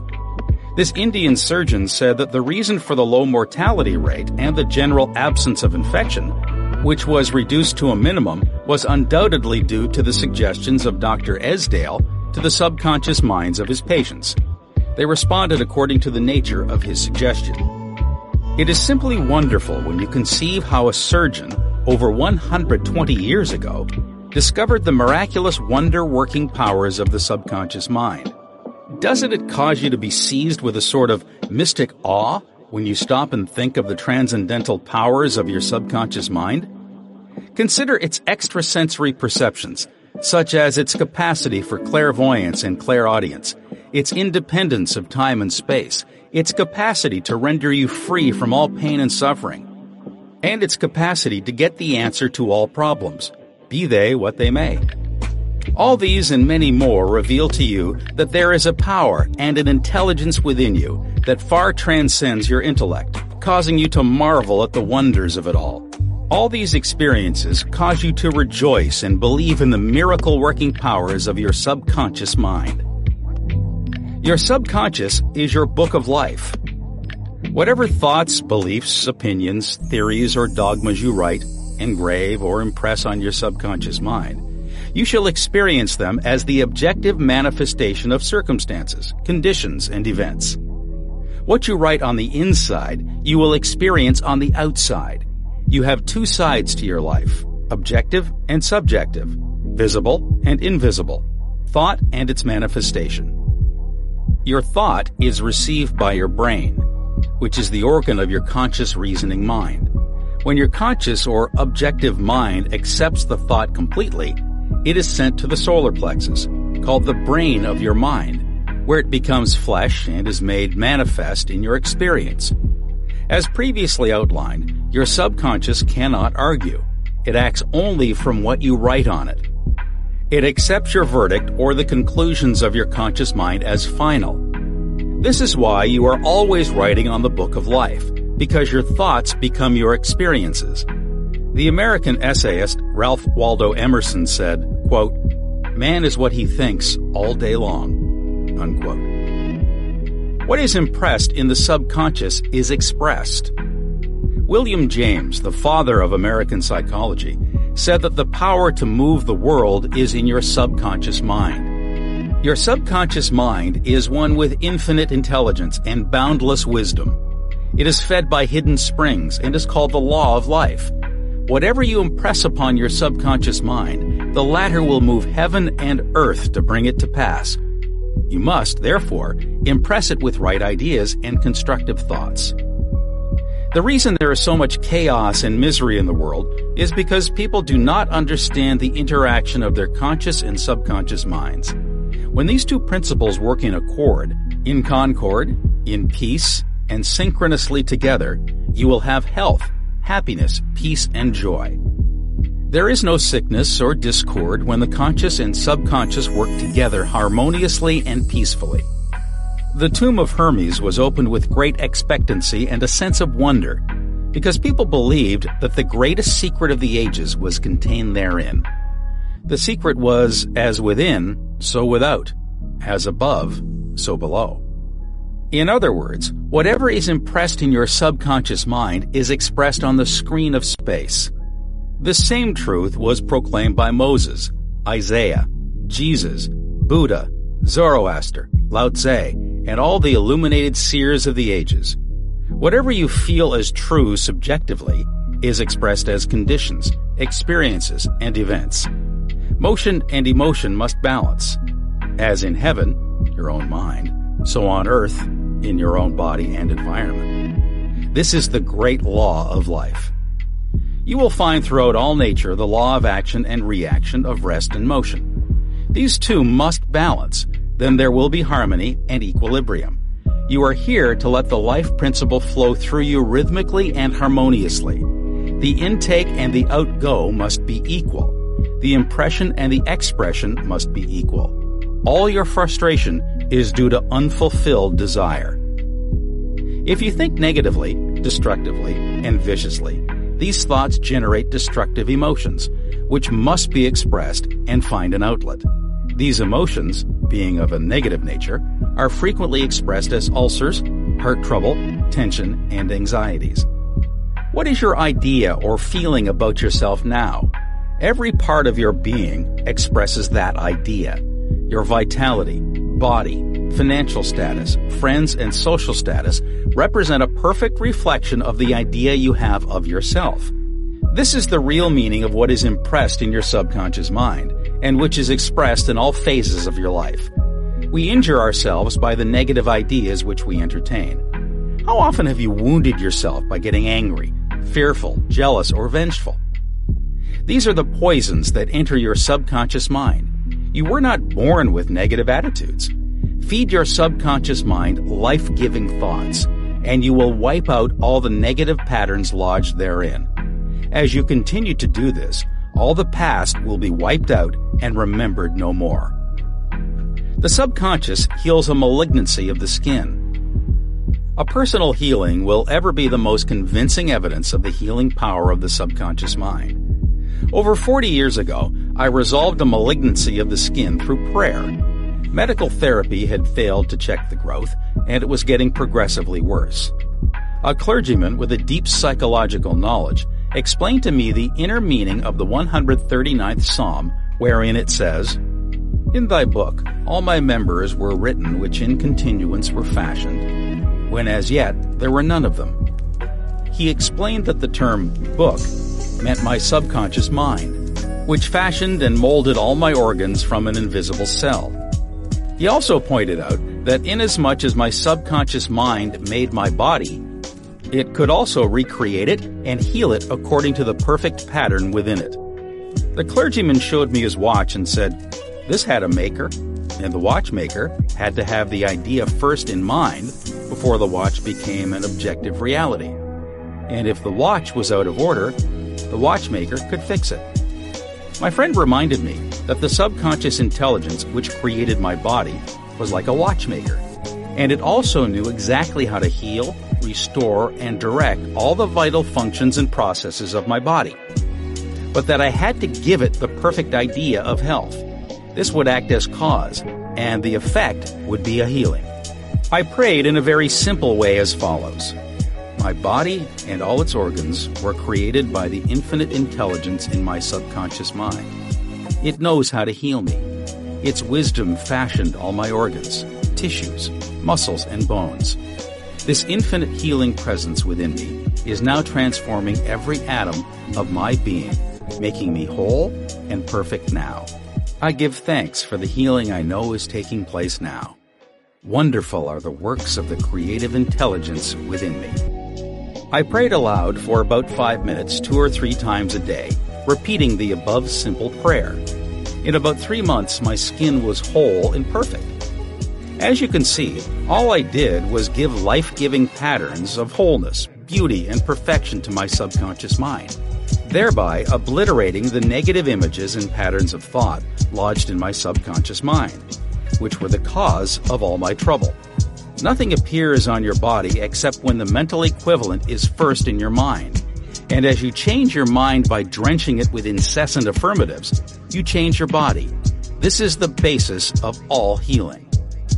Marvelous are thy works, and that my soul, subconscious mind, knoweth right well. Psalm 139, verse 14. How the subconscious controls all functions of the body.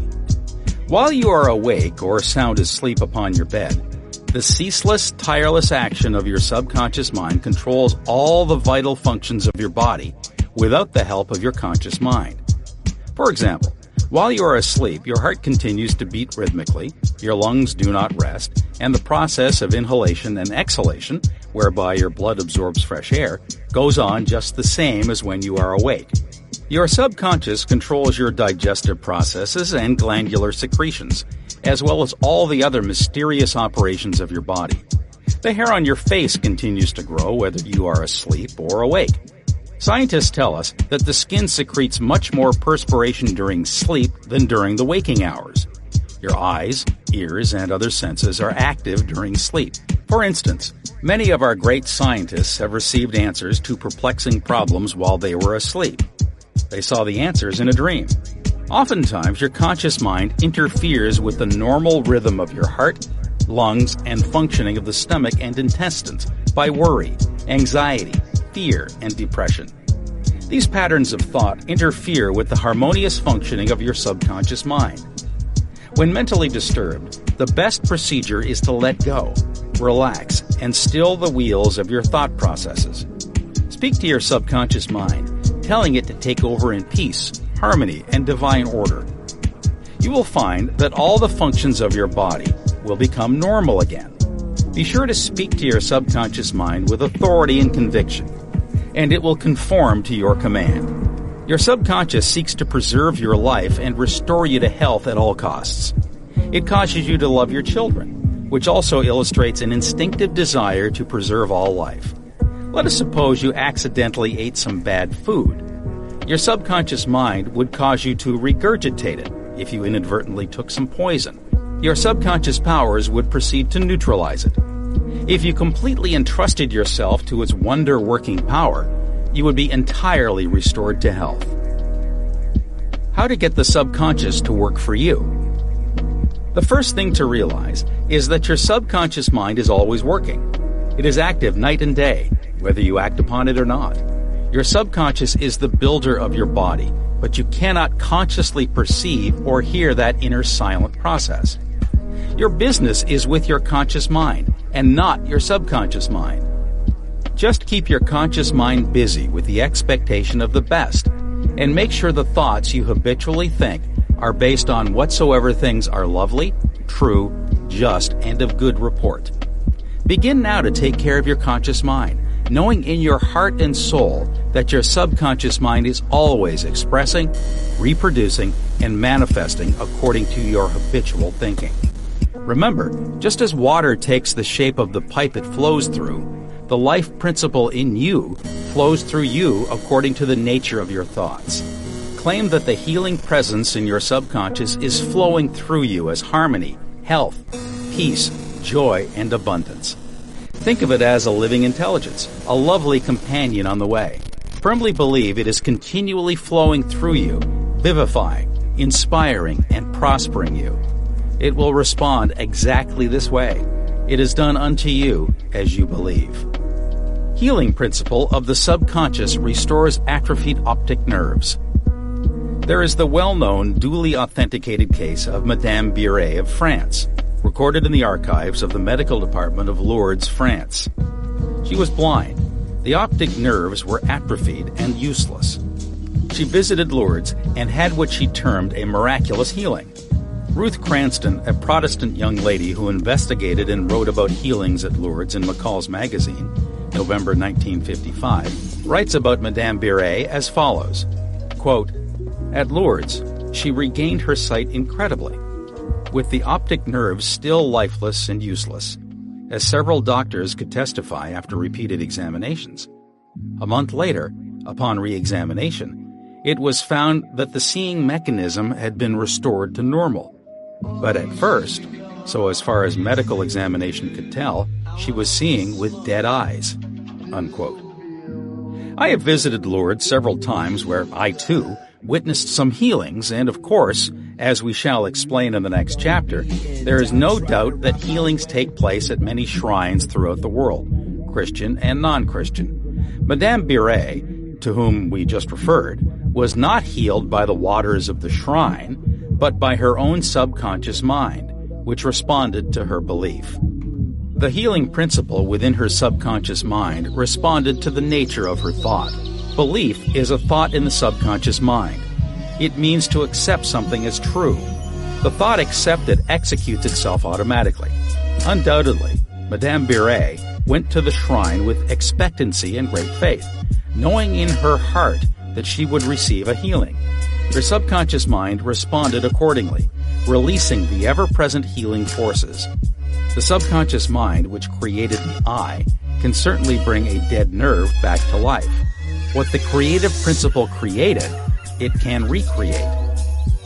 According to your belief, it is done unto you. How to convey the idea of perfect health to your subconscious mind.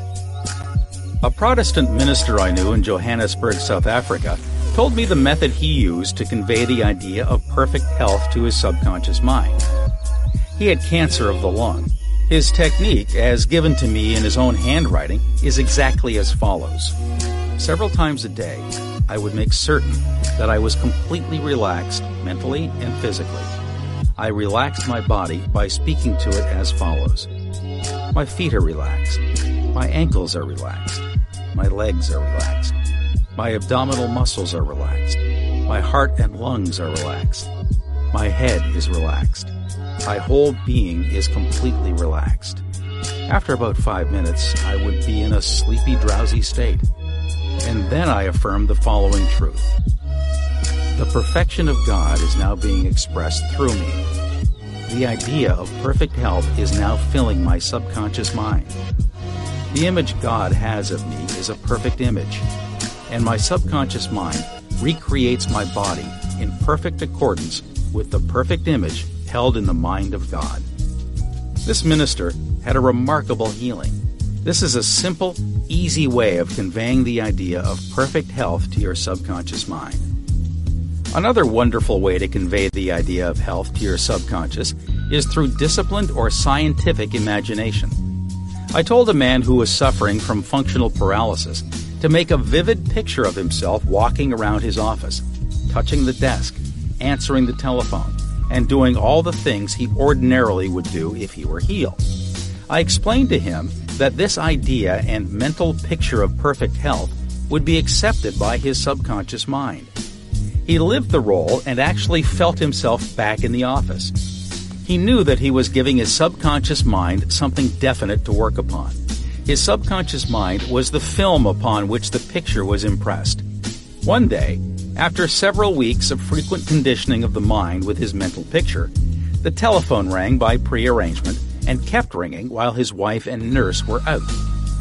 The telephone was about 12 feet away, but nevertheless, he managed to answer it he was healed at that hour. The healing power of his subconscious mind responded to his mental imagery, and a healing followed. This man had a mental block, which prevented impulses from the brain reaching his legs. Therefore, he said he could not walk.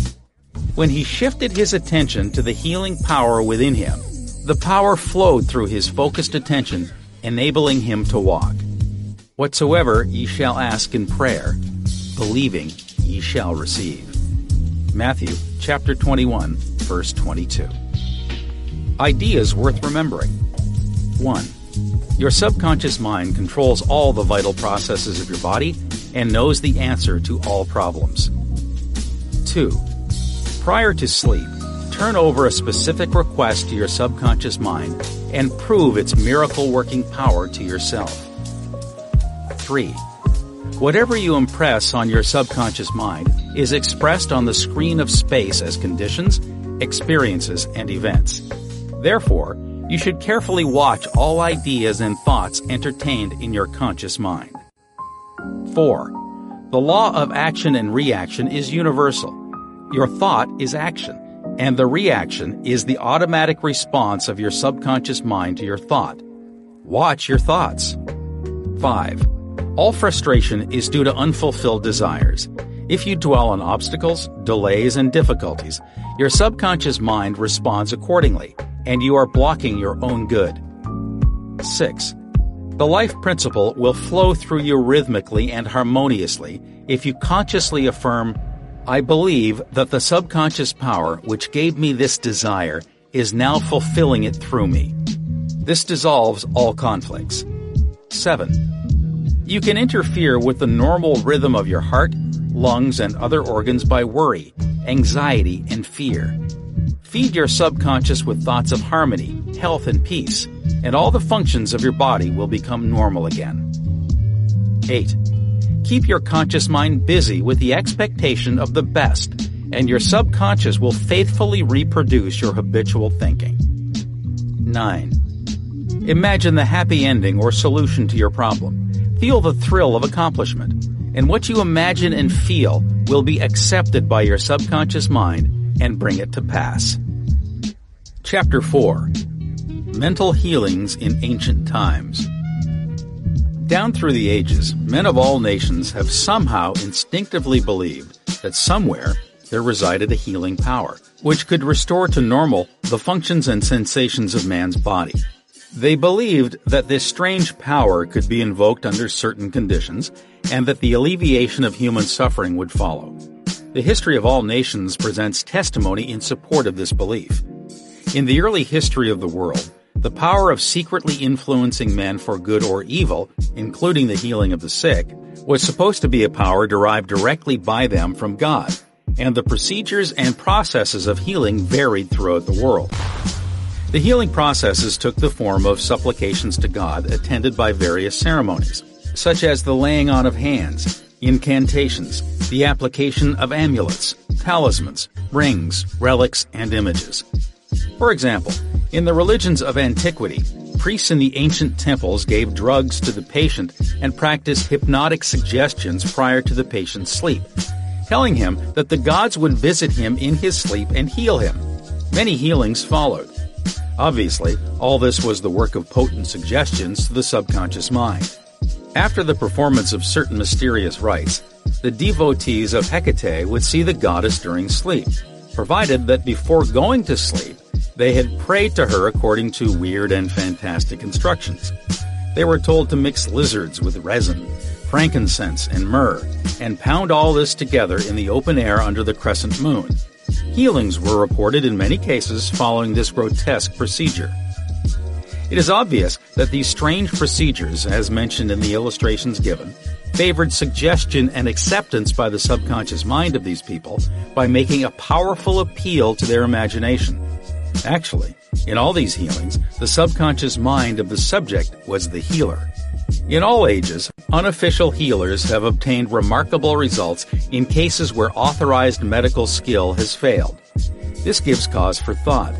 How do these healers in all parts of the world affect their cures? The answer to all these healings is due to the blind belief of the sick person, which released the healing power resident in his subconscious mind. Many of the remedies and methods employed were rather strange and fantastic, which fared the imagination of the patients, causing an aroused emotional state. This state of mind facilitated the suggestion of health and was accepted by both the conscious and subconscious mind of the sick. This will be elaborated on further in the next chapter. Biblical accounts of the use of the subconscious powers. What things soever ye desire, when ye pray, believe that ye receive them, and ye shall have them. Mark chapter 11, verse 24. Note the difference in tenses. The inspired writer tells us to believe and accept as true the fact that our desire has already been accomplished and fulfilled, that it is already completed, and that its realization will follow as a thing in the future. The success of this technique depends on the confident conviction that the thought, the idea, the picture is already a fact in mind. In order for anything to have substance in the realm of mind, it must be thought of as actually existing there. Here in a few cryptic words is a concise and specific direction for making use of the creative power of thought by impressing upon the subconscious the particular thing which you desire. Your thought, idea, plan, or purpose is as real on its own plane as your hand or your heart in following the biblical technique, you completely eliminate from your mind all consideration of conditions, circumstances, or anything which might imply adverse contingencies. You are planting a seed, concept, in the mind, which, if you leave it undisturbed, will infallibly germinate into external fruition. The prime condition which Jesus insisted upon was faith. Over and over again, you read in the Bible according to your faith it is done unto you. If you plant certain types of seeds in the ground, you have faith they will grow after their kind. This is the way of seeds, and trusting the laws of growth and agriculture, you know that the seeds will come forth after their kind. Faith, as mentioned in the Bible, is a way of thinking, an attitude of mind, an inner certitude, knowing that the idea you fully accept in your conscious mind will be embodied in your subconscious mind and made manifest. Faith is, in a sense, accepting as true what your reason and senses deny. For example, a shutting out of the little, rational, analytical conscious mind and embracing an attitude of complete reliance on the inner power of your subconscious mind. A classical instance of Bible technique is recorded in Matthew chapter 9 verses 28 to 30. And when he was come into the house, the blind men came to him. And Jesus saith unto them, Believe ye that I am able to do this? They said unto him, Yea, Lord. Then touched he their eyes, saying, according to your faith, be it unto you. And their eyes were opened. And Jesus straightly charged them, saying, See that no man know it. In the words according to your faith, be it unto you, you can see that Jesus was actually appealing to the cooperation of the subconscious mind of the blind men. Their faith was their great expectancy, their inner feeling, their inner conviction that something miraculous would happen, and that their prayer would be answered. And it was. This is the time honored technique of healing, utilized alike by all healing groups throughout the world, regardless of their religious affiliation.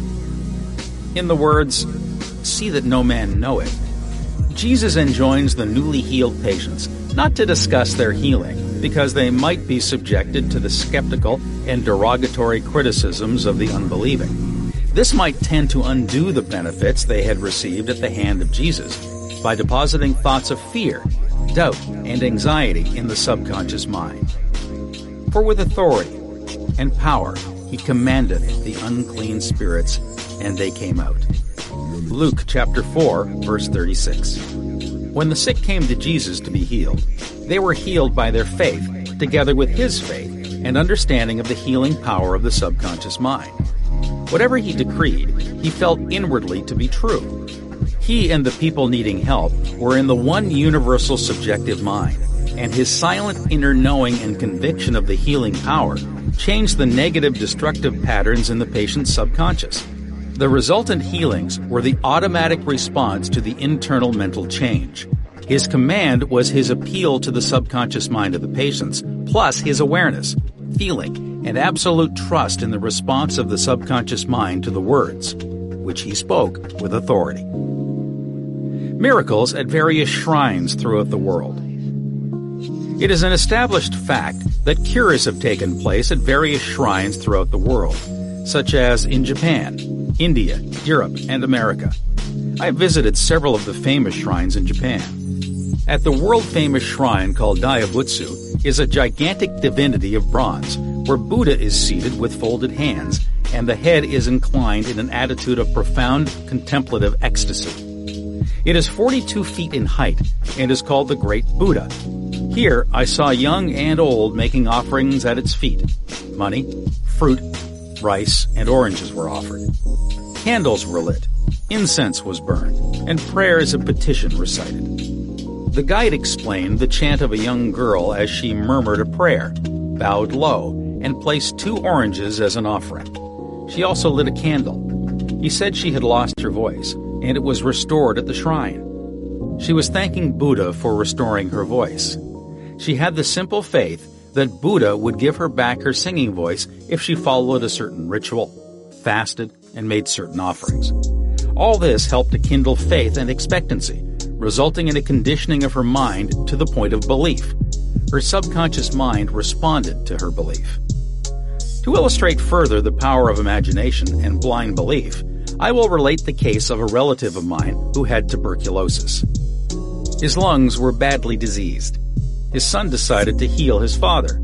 He came home to Perth, Western Australia, where his father lived, and said to him that he had met a monk who had returned from one of the healing shrines in Europe. This monk sold him a piece of the true cross. He said that he gave the monk the equivalent of $500 for it. This young man had actually picked up a splinter of wood from the sidewalk, went to the jeweler's, and had it set in a ring so that it looked real. He told his father that many were healed just by touching the ring or the cross. He inflamed and fired his father's imagination to the point that the old gentleman snatched the ring from him, placed it over his chest, prayed silently, and went to sleep. In the morning, he was healed. All the clinic's tests proved negative. You know, of course, it was not the splinter of wood from the sidewalk that healed him. It was his imagination aroused to an intense degree, plus the confident expectancy of a perfect healing. Imagination was joined to faith, or subjective feeling, and the union of the two brought about a healing. The father never learned of the trick that had been played upon him. If he had, he probably would have had a relapse. He remained completely cured and passed away 15 years later at the age of 89. One universal healing principle. It is a well-known fact that all of the various schools of healing effect cures of the most wonderful character. The most obvious conclusion, which strikes your mind, is that there must be some underlying principle which is common to them all, namely the subconscious mind, and the one process of healing is faith. It will now be in order to recall to your mind once more the following fundamental truths. First, that you possess mental functions which have been distinguished by designating one, the conscious mind, and the other, the subconscious mind.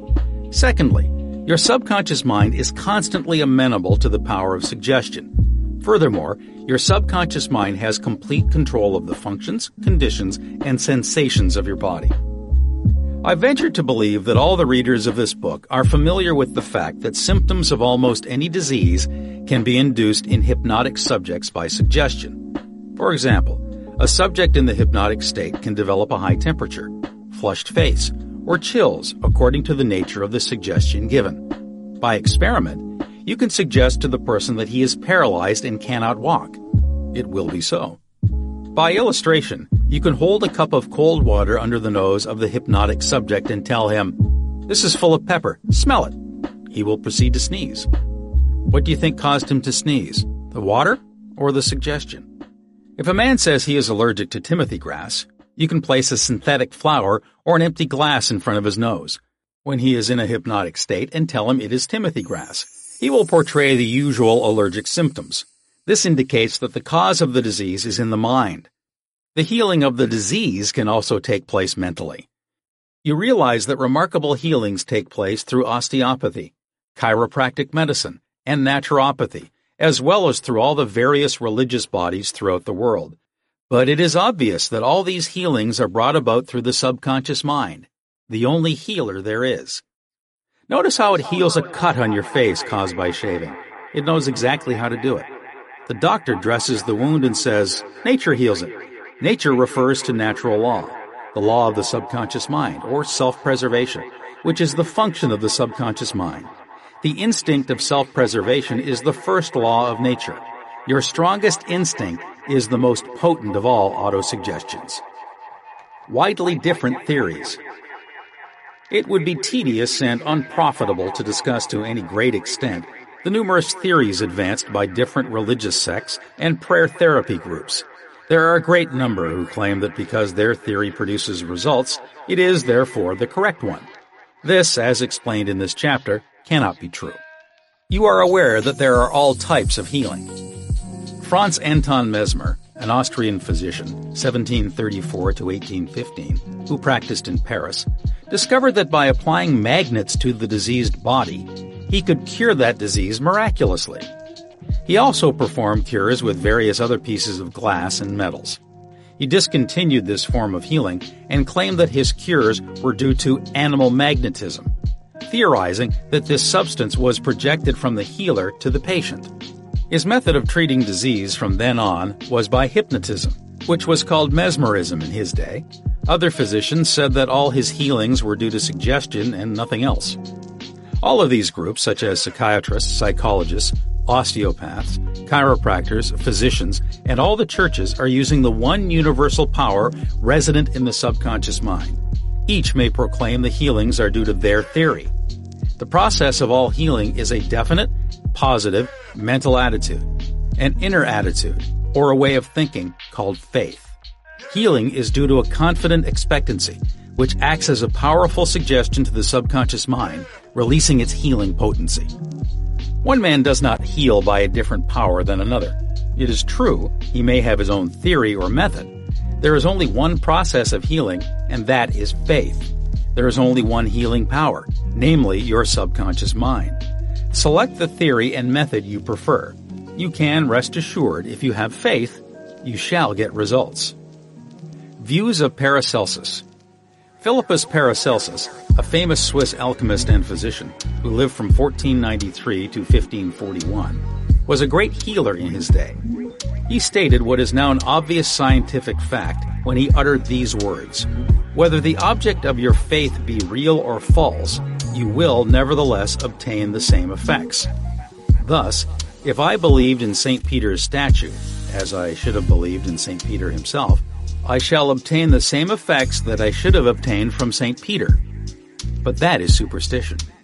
Faith, however, produces miracles. And whether it is true or false faith, it will always produce the same wonders.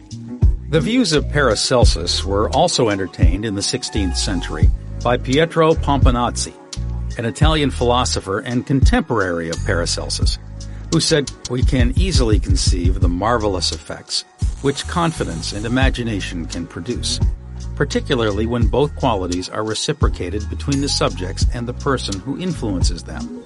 The cure is attributed to the influence of certain relics are the effect of their imagination and confidence.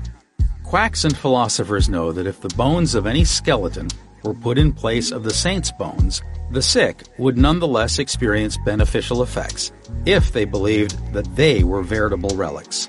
Then, if you believe in the bones of saints to heal, or if you believe in the healing power of certain waters, you will get the results because of the powerful suggestion given to your subconscious mind. It is the latter that does the healing. Bernheim's experiments. Hippolyte Bernheim, professor of medicine at Nancy, France, 1910 to 1919, was the expounder of the fact that the suggestion of the physician to the patient was exerted through the subconscious mind. Bernheim, in his Suggestive Therapeutics, page 197, tells a story of a man with paralysis of the tongue, which had yielded to no form of treatment. His doctor told the patient that he had a new instrument with which he promised to heal him. He introduced a pocket thermometer into the patient's mouth. The patient imagined it to be the instrument which was to save him. In a few moments, he cried out joyfully that he could once more move his tongue freely. Among our cases, continues Bernheim, facts of the same sort will be found. A young girl came into my office, having suffered from complete loss of speech for nearly four weeks. After making sure of the diagnosis, I told my students that loss of speech sometimes yielded instantly to electricity which might act simply by its suggestive influence. I sent for the induction apparatus. I applied my hand over the larynx and moved a little and said, Now you can speak aloud. In an instant, I made her say A, then B, then Maria. She continued to speak distinctively. The loss of voice had disappeared.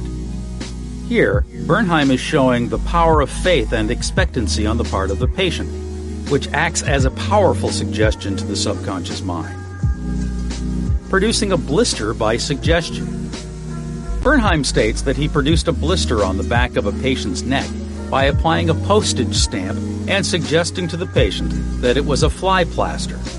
This has been confirmed by the experiments and experiences of many doctors in many parts of the world, which leave no doubt that the structural changes are a possible result of oral suggestion to patients the cause of bloody stigmata. In Hudson's Law of Physic Phenomena, page 153, he states hemorrhages and bloody stigmata may be induced in certain subjects by means of suggestion. Dr. M. Bourru put a subject into the somnambulistic condition and gave him the following suggestion. At 4 o'clock this afternoon, after the hypnosis, you will come into my office. Sit down in the armchair. Cross your arms upon your breast and your nose will begin to bleed. At the hour appointed, the young man did as directed. Several drops of blood came from the left nostril. On another occasion, the same investigator traced the patient's name on both his forearms with the dull point of an instrument. Then, when the patient was in the somnambulistic condition, he said, At four o'clock this afternoon, you will go to sleep, and your arms will bleed along the lines which I have traced, and your name will appear written on your arms in letters of blood. He was watched at four o'clock and seen to fall asleep. On the left arm, the letters stood out in bright relief, and in several places there were drops of blood. The letters were still visible three months afterward although they had gradually grown faint. These facts demonstrate at once the correctness of the two fundamental propositions previously stated, namely, the constant amenability of the subconscious mind to the power of suggestion and the perfect control, which the subconscious mind exercises over the functions, sensations, and conditions of the body. All the foregoing phenomena dramatize vividly abnormal conditions induced by suggestion and are conclusive proof that as a man thinketh in his heart, subconscious mind, so is he. Healing points in review. 1. Remind yourself frequently that the healing power is in your subconscious mind. 2. Know that faith is like a seed planted in the ground. It grows after its kind. Plant the idea, seed, in your mind, water and fertilize it with expectancy, and it will manifest. 3. The idea you have for a book, new invention, or play is real in your mind. This is why you can believe you have it now. Believe in the reality of your idea, plan, or invention, and as you do, it will become manifest. 4. In praying for another, know that your silent inner knowing of wholeness, beauty, and perfection can change the negative patterns of the other's subconscious mind and bring about wonderful results. 5. The miraculous healings you hear about at various shrines are due to imagination and blind faith, which act on the subconscious mind, releasing the healing power. 6. All disease originates in the mind. Nothing appears on the body unless there is a mental pattern corresponding to it. 7. The symptoms of almost any disease can be induced in you by hypnotic suggestion. This shows you the power of your thought. 8.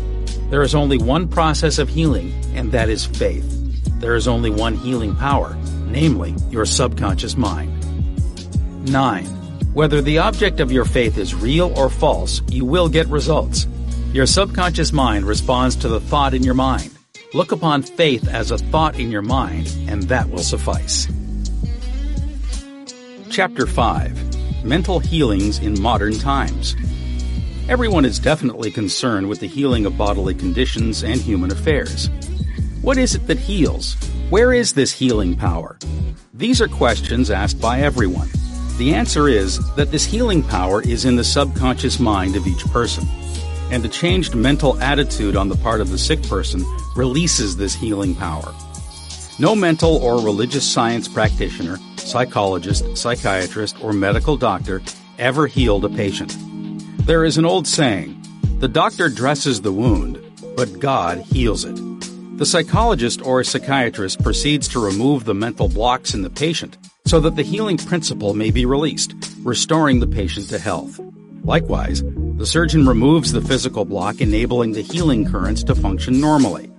No physician, surgeon, or mental science practitioner claims that he healed the patient. The one healing power is called by many names nature, life, God, creative intelligence, and subconscious power. As previously outlined, there are many different methods used to remove the mental, emotional, and physical blocks, which inhibit the flow of the healing life principle animating all of us. The healing principle resident in your subconscious mind can and will, if properly directed by you or some other person, heal your mind and body of all disease, this healing principle is operative in all men regardless of creed, color, or race. You do not have to belong to some particular church in order to use and participate in this healing process. Your subconscious will heal the burn or cut on your hand, even though you profess to be an atheist or agnostic. The modern mental therapeutic procedure is based on the truth that the infinite intelligence and power of your subconscious mind responds according to your faith. The mental science practitioner or minister follows the injunction of the Bible. For example, he goes into his closet and shuts the door, which means he stills his mind, relaxes, lets go, and thinks of the infinite healing presence within him. He closes the door of his mind to all outside distractions as well as appearances and then he quietly and knowingly turns over his request or desire to his subconscious mind, realizing that the intelligence of his mind will answer him according to his specific needs. The most wonderful thing to know is this. Imagine the end desired and feel its reality. Then the infinite life principle will respond to your conscious choice and your conscious request.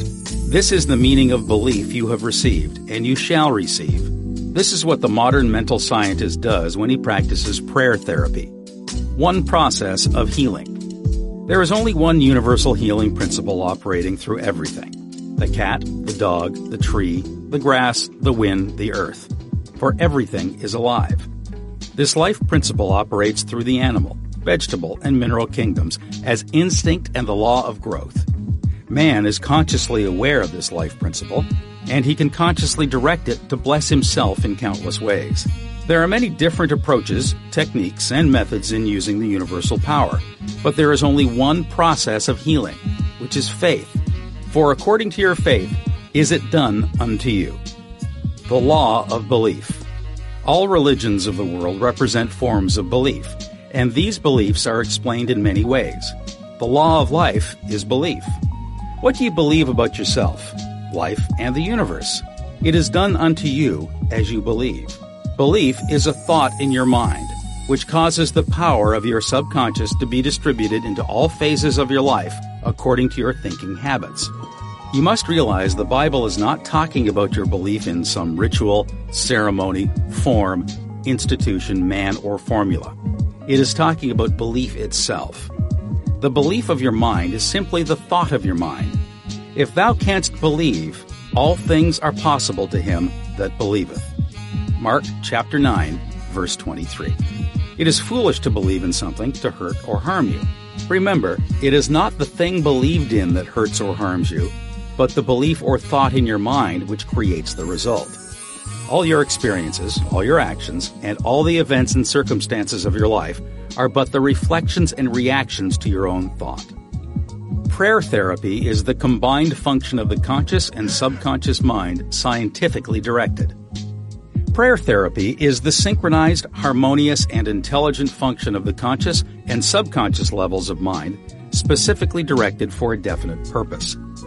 In scientific prayer or prayer therapy, you must know what you are doing and why you are doing it. You trust the law of healing. Prayer therapy is sometimes referred to as mental treatment and another term is scientific prayer. In prayer therapy, you consciously choose a certain idea, mental picture, or plan which you desire to experience. You realize your capacity to convey this idea or mental image to your subconscious by feeling the reality of the state assumed. As you remain faithful in your mental attitude, your prayer will be answered. Prayer therapy is a definite mental action for a definite specific purpose. Let us suppose that you decide to heal a certain difficulty by prayer therapy.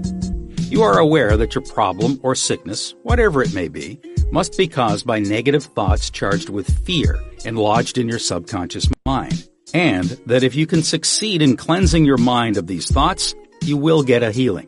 You, therefore, turn to the healing power within your subconscious mind and remind yourself of its infinite power and intelligence and its capacity to heal all conditions. As you dwell on these truths, your fear will begin to dissolve, and the recollection of these truths also corrects the erroneous beliefs. You give thanks for the healing that you know will come, and then you keep your mind off the difficulty until you feel guided, after an interval, to pray again. While you're praying, you absolutely refuse to give any power to the negative conditions or to admit for a second that the healing will not come. This attitude of mind brings about the harmonious union of the conscious and subconscious mind, which releases the healing power. Faith healing, what it means, and how blind faith works. What is popularly termed faith healing is not the faith mentioned in the Bible, which means a knowledge of the interaction of the conscious and subconscious mind. A faith healer is one who heals without any real scientific understanding of the powers and forces involved. He may claim that he has a special gift of healing, and the sick person's blind belief in him or his powers may bring results. The voodoo doctor in South Africa and other parts of the world may heal by incantations, or a person may be healed by touching the so-called bones of saints, or anything else which cause the patients to honestly believe in the method or process. Any method which causes you to move from fear and worry to faith and expectancy will heal. There are many persons, each of whom claims that because his personal theory produces results, it is, therefore, the correct one. This, as already explained in this chapter, cannot be true. To illustrate how blind faith works, you will recall our discussion of the Swiss physician Franz Anton Mesmer. In 1776, he claimed many cures when he stroked diseased bodies with artificial magnets. Later on, he threw away his magnets and evolved the theory of animal magnetism. This he held to be a fluid which pervades the universe, but is most active in the human organism. He claimed that this magnetic fluid, which was going forth from him to his patients, healed them. People flocked to him, and many wonderful cures were effected. Mesmer moved to Paris, and while there, the government appointed a commission composed of physicians and members of the Academy of Science, of which Benjamin Franklin was a member, to investigate his cures. The report admitted the leading facts claimed by Mesmer, but held that there was no evidence to prove the correctness of his magnetic fluid theory, and said the effects were due to the imagination of the patients. Soon after this, Mesmer was driven into exile and died in 1815. Shortly afterwards, Dr. Braid of Manchester undertook to show that magnetic fluid had nothing to do with the production of the healings of Dr. Mesmer. Dr. Braid discovered that patients could be thrown into hypnotic sleep by suggestion, during which many of the well-known phenomena ascribed to magnetism by Mesmer could be produced. You can readily see that all these cures were undoubtedly brought about by the active imagination of the patients, together with a powerful suggestion of health to their subconscious minds. All this could be termed blind faith, as there was no understanding in those days as to how the cures were brought about. Subjective faith and what it means. You will recall the proposition, which need not be repeated at length, that the subjective or subconscious mind of an individual is as amenable to the control of his own conscious or objective mind as it is by the suggestions of another. It follows that whatever may be your objective belief, if you will assume to have faith actively or passively, your subconscious mind will be controlled by the suggestion, and your desire will be fulfilled. The faith required in mental healings is a purely subjective faith, and it is attainable upon the cessation of active opposition on the part of the objective or conscious mind. In the healing of the body, it is, of course, desirable to secure the concurrent faith of both the conscious and subconscious mind. However, it is not always essential if you will enter into a state of passivity and receptivity by relaxing the mind and the body and getting into a sleepy state. In this drowsy state, your passivity becomes receptive to subjective impressions. Recently, I was asked by a man, How is it that I got a healing through a minister? I do not believe what he said when he told me that there is no such thing as disease and that matter does not exist. This man at first thought his intelligence was being insulted, and he protested against such a palpable absurdity. The explanation is simple. He was quieted by soothing words and told to get into a perfectly passive condition, to say nothing, and to think of nothing for the time being. His minister also became passive and affirmed quietly peacefully and constantly for about one half hour that this man would have perfect health, peace, harmony, and wholeness. He felt immense relief and was restored to health.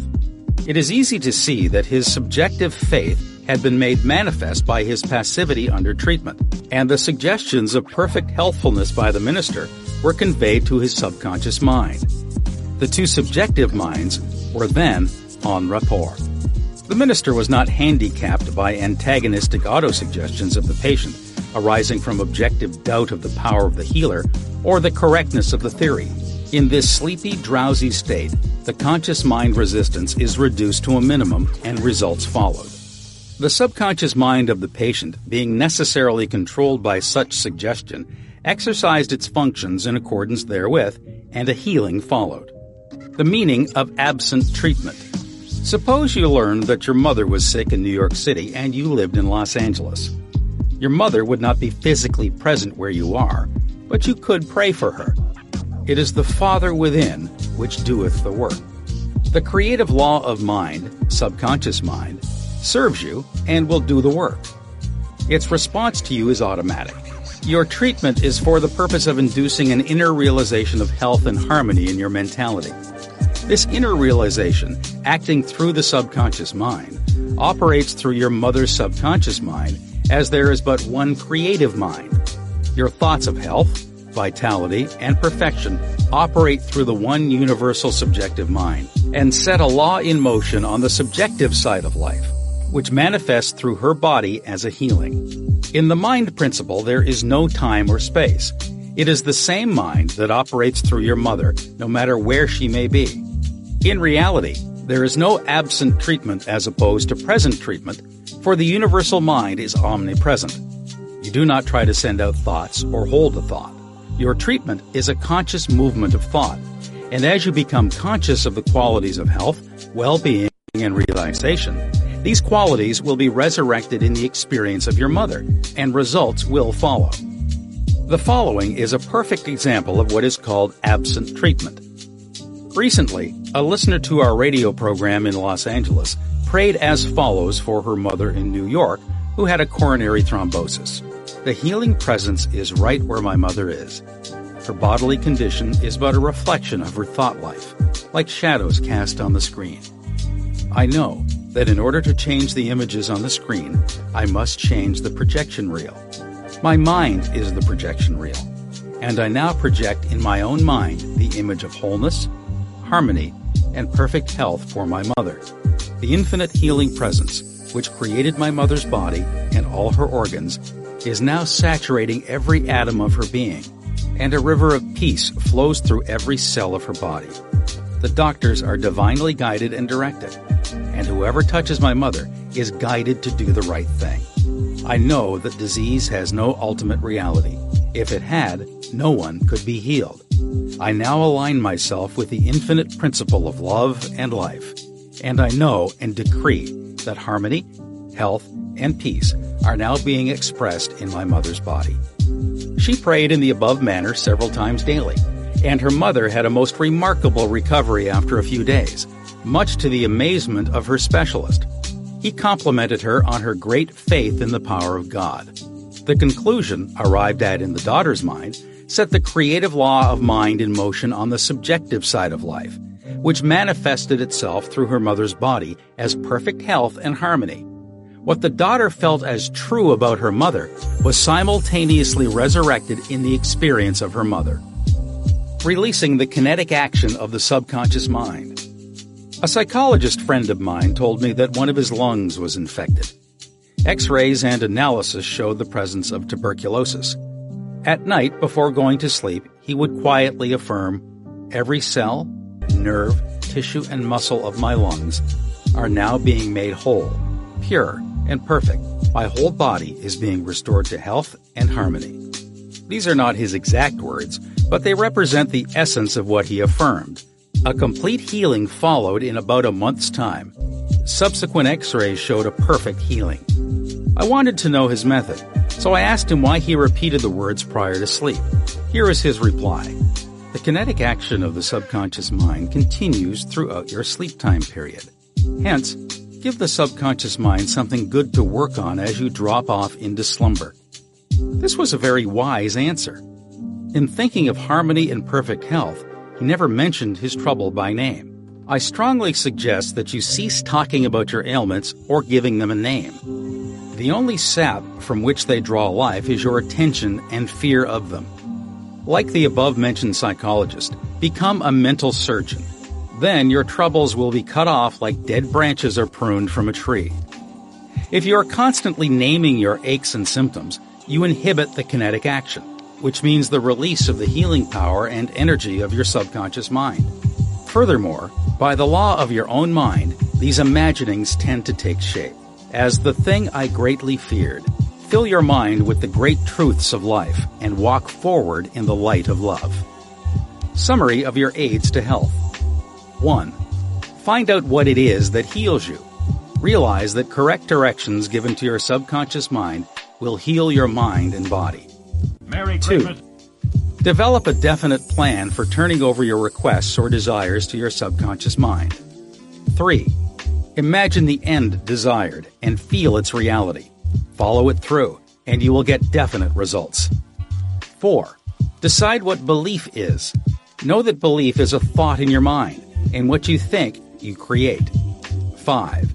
It is foolish to believe in sickness and something to hurt or to harm you. Believe in perfect health, prosperity, peace, wealth, and divine guidance. 6.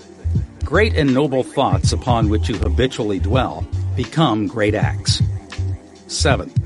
Apply the power of prayer therapy in your life. Choose a certain plan, idea, or mental picture.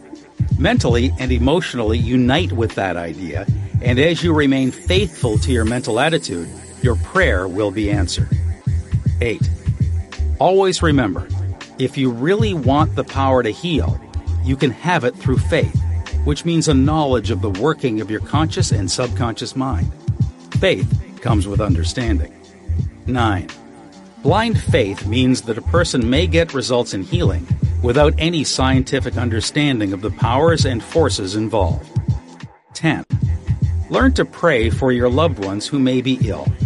Quiet your mind and your thoughts of health, vitality, and perfection operating through the one universal subjective mind will be felt and resurrected in the mind of your loved one. Chapter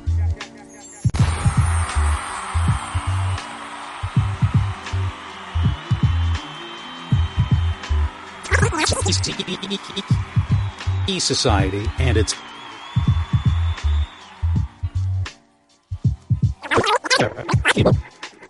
will be felt and mind will be felt and resurrected in the mind of your loved one.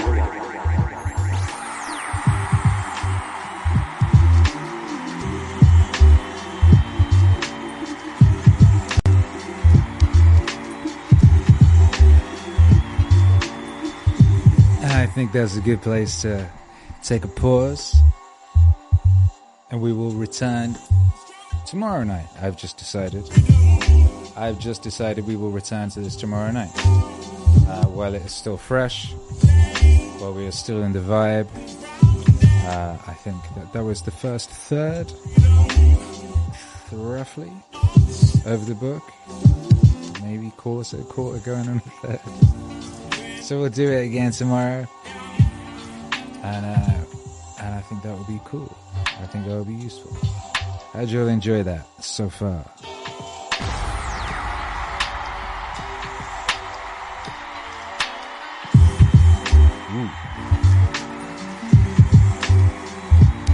I just hypnotized. I just hypnotized myself in the sun. Jason says first three chapters. That was the first three chapters. How many chapters are there in this book?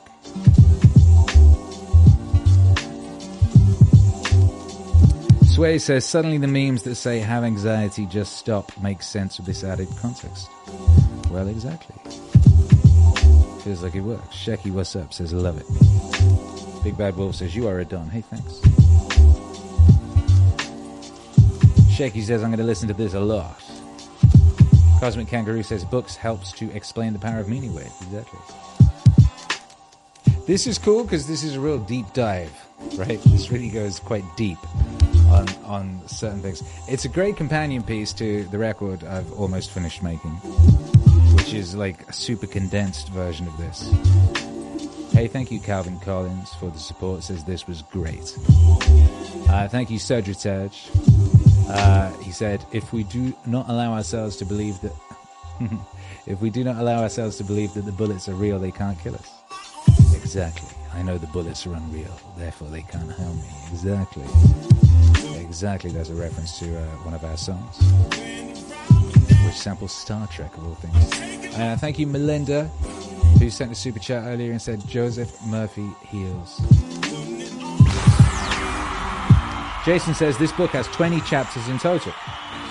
Uh, going on that, that if it has has chapter, 20 chapters in total, uh, it that would suggest it was that we were. Um, I was so good at math. That's 20 divided by three. Uh, that we were certainly not as far through it as, as we actually are. But uh, that is probably because the later chapters are shorter, I guess. Uh, I have the audio file in front of me, and we've basically done about 30, 27%, I would say. Spaghetti says, good content, good set.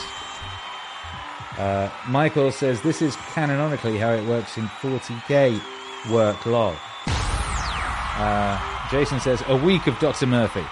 Well, we can't do them all week because tomorrow is Thursday and Friday we're having a party. We can't have a, we can't do Dr. Murphy on a party night, I'm afraid. Uh, but we certainly can do him tomorrow. We were going to do something else tomorrow, but I hadn't announced it yet, and now it's been postponed, and you'll never know. You'll never know. Um, but uh, oh, I forgot that little loop was playing. This is that. That was playing the whole time for like the past eight minutes or something.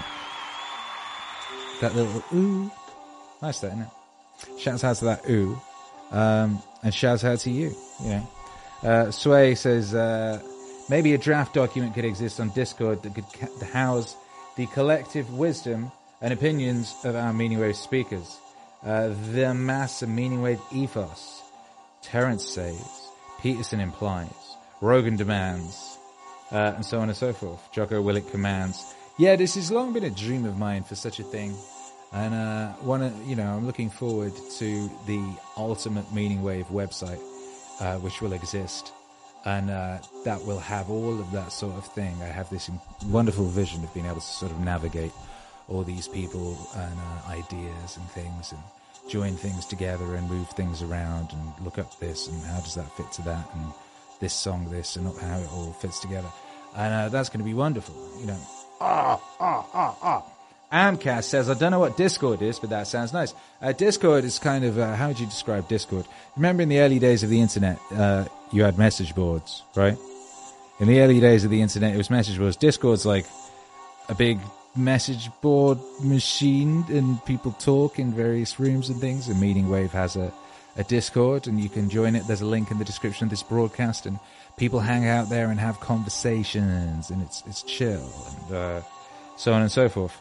And it can be a lot more than that. Again, I'm looking forward to doing more with the Discord, uh, and doing more cool and fun and interesting and engaging things with the, with you guys, you know? with you guys because that's what it's all about. It's all about you guys. Um, Sway says, uh, Amcast says, like Messenger? No, I don't know. You like, can, can you like describe Discord? I'm so fried from a full day of work and going to the gym and then coming straight here. And these, these are so intense, these things. Uh, it's really quite hard to describe. There's nothing else quite like it, like listening to something and uh, simultaneously providing the music for it. Uh, so you're like deep in your zone of mixing, which is a thing all of its own, aside from adding anything else to the thing. So it's very interesting and very cool. But anyway, yes, uh, we'll do part two of this tomorrow, and uh, I hope you'll come, and uh, I'm sure you will, and it'll be great.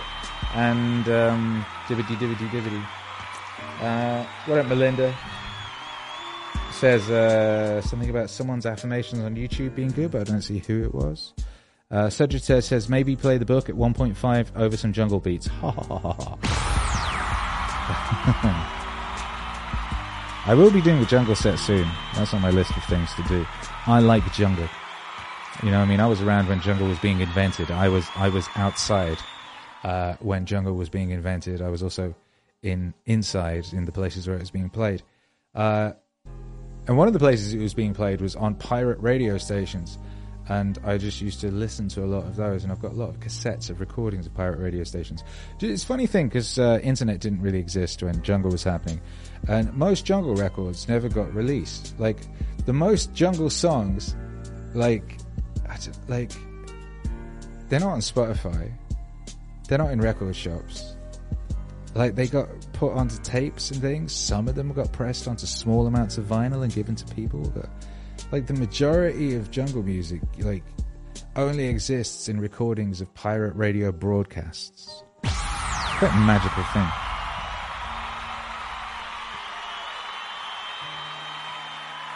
Anyway, um, we'll okay. We'll we'll come back tomorrow and uh, and do the next uh, however many chapters. That's in a sort of two two and a half hourish block. Uh, since that's a sort of magical time period, I seem to be able to uh, do that for that amount of time uh, without dying or anything. So that's nice. Um, yeah. So with that being said, uh, I'm going to go and uh, see my wife and tell her to tell her un- unconscious mind to make her well. And uh, my unconscious mind, subconscious mind will also be uh, fixing my wife, and she's going to be great. That's what we're going to do. Uh, she's going to feel fantastic, just manana. In fact, I think she's probably feeling better already. When I go up there, she'll be feeling better already, I'm sure. As always, uh, this broadcast was brought to you by MeaningWave.com. MeaningWave.com because uh, happiness is a side effect of meaning. And uh, you might want to head on over to MeaningWave.com uh, right now because we have our January sale on and that'll be over soon. And uh, and that's a nice way of getting some lovely Meaning Wave at a lovely discount of 20%. A lovely 20% discount on some lovely Meaning Wave things. That's running for another couple of days. And uh, you can also check the blogs and keep abreast of what we're up to. Um, you know, if you go on over, you'll see that uh, we've been up to this. The Meaning Wave bottom 50 uh, is there. There's a blog about that. There's also, you know, the streams get posted after they've happened. So uh, you always know.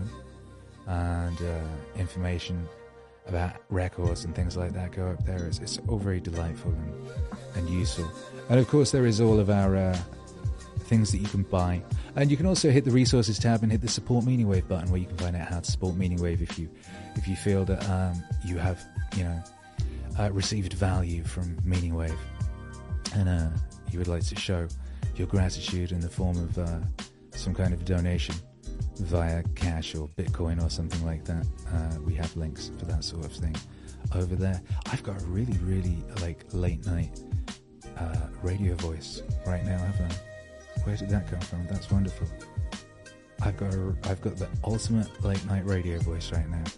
I should probably uh, just speak for half an hour with no music, and then train an AI data set on this voice, and then just use this voice to do things in the future. I don't know if I'll ever return to this mode ever again. This is quite a special place. Speaking of special places, uh, we also have the uh, obviously our YouTube channel. And if you go to our YouTube channel, you can see upcoming streams, and you'll see that I've just I'm gonna, I'll make a new thumbnail because it's rude to use the same thumb, thumbnail. But I just needed to get that live because I just decided, well, we were doing this tomorrow, we would do part two. So if you head on over to the live tab of our YouTube channel, uh, you can you can accept the invitation and you can hit notify me so that you know to be here for part two. And then you can also do the same for, for Friday's stream, which is going to be a party, a P A R T Y. And uh, future streams will also be here for you to see. And uh, I hope you take advantage of that feature and organize your life around the meaning stream. I think that would be the right thing to do. Organize your life around meaning waves.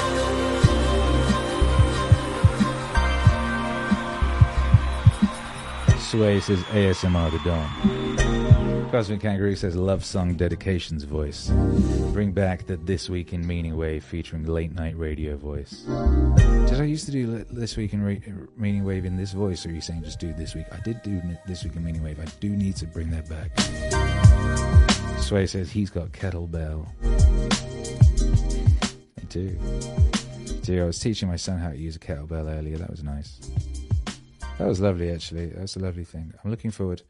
You know, it's uh, it's a great joy and a great sorrow having a child, uh, because the you know they keep dying and being reborn. You've got this little guy, and then then you then he's gone, and there's this new little guy, this new iteration on that little guy, and there was that little guy is gone forever in a way, but there's this new one, and it's this constant joy and sorrow because the previous one was amazing, but then you get this new one, and the new one's amazing, and it's new, and so he's new again today because he's 11 and he's he was a bit sick and now he's feeling better, and he we t- I took him with me to CrossFit, and he really enjoyed it and really was really excited about the energy there and what have you, and he was. Oh, he was so so sort of alive and excited by everything that was around him. And it's wonderful when you have a little kid and you're hanging out with them because you see the world through their eyes and it slows down time because all these things are new to them. And uh, they're taking everything in and noticing everything and seeing everything for the first time and it slows down time because when you've experienced a thing, your, your experience kind of fast forwards through it in a way, which is why life speeds up as you get older.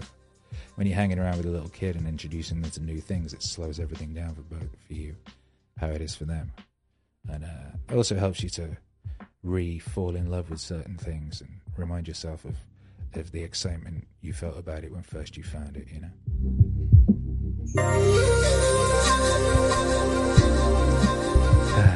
Anyway. Uh, yeah, that was our show, and that was very cool. And we'll be back, and we'll do uh, part two tomorrow. I enjoyed that, and um, I hope you did too. And uh, I, I look forward to seeing you tomorrow. Thank you for being here. Love to you and your family. Uh, be excellent to one another. Leave a comment on the way out.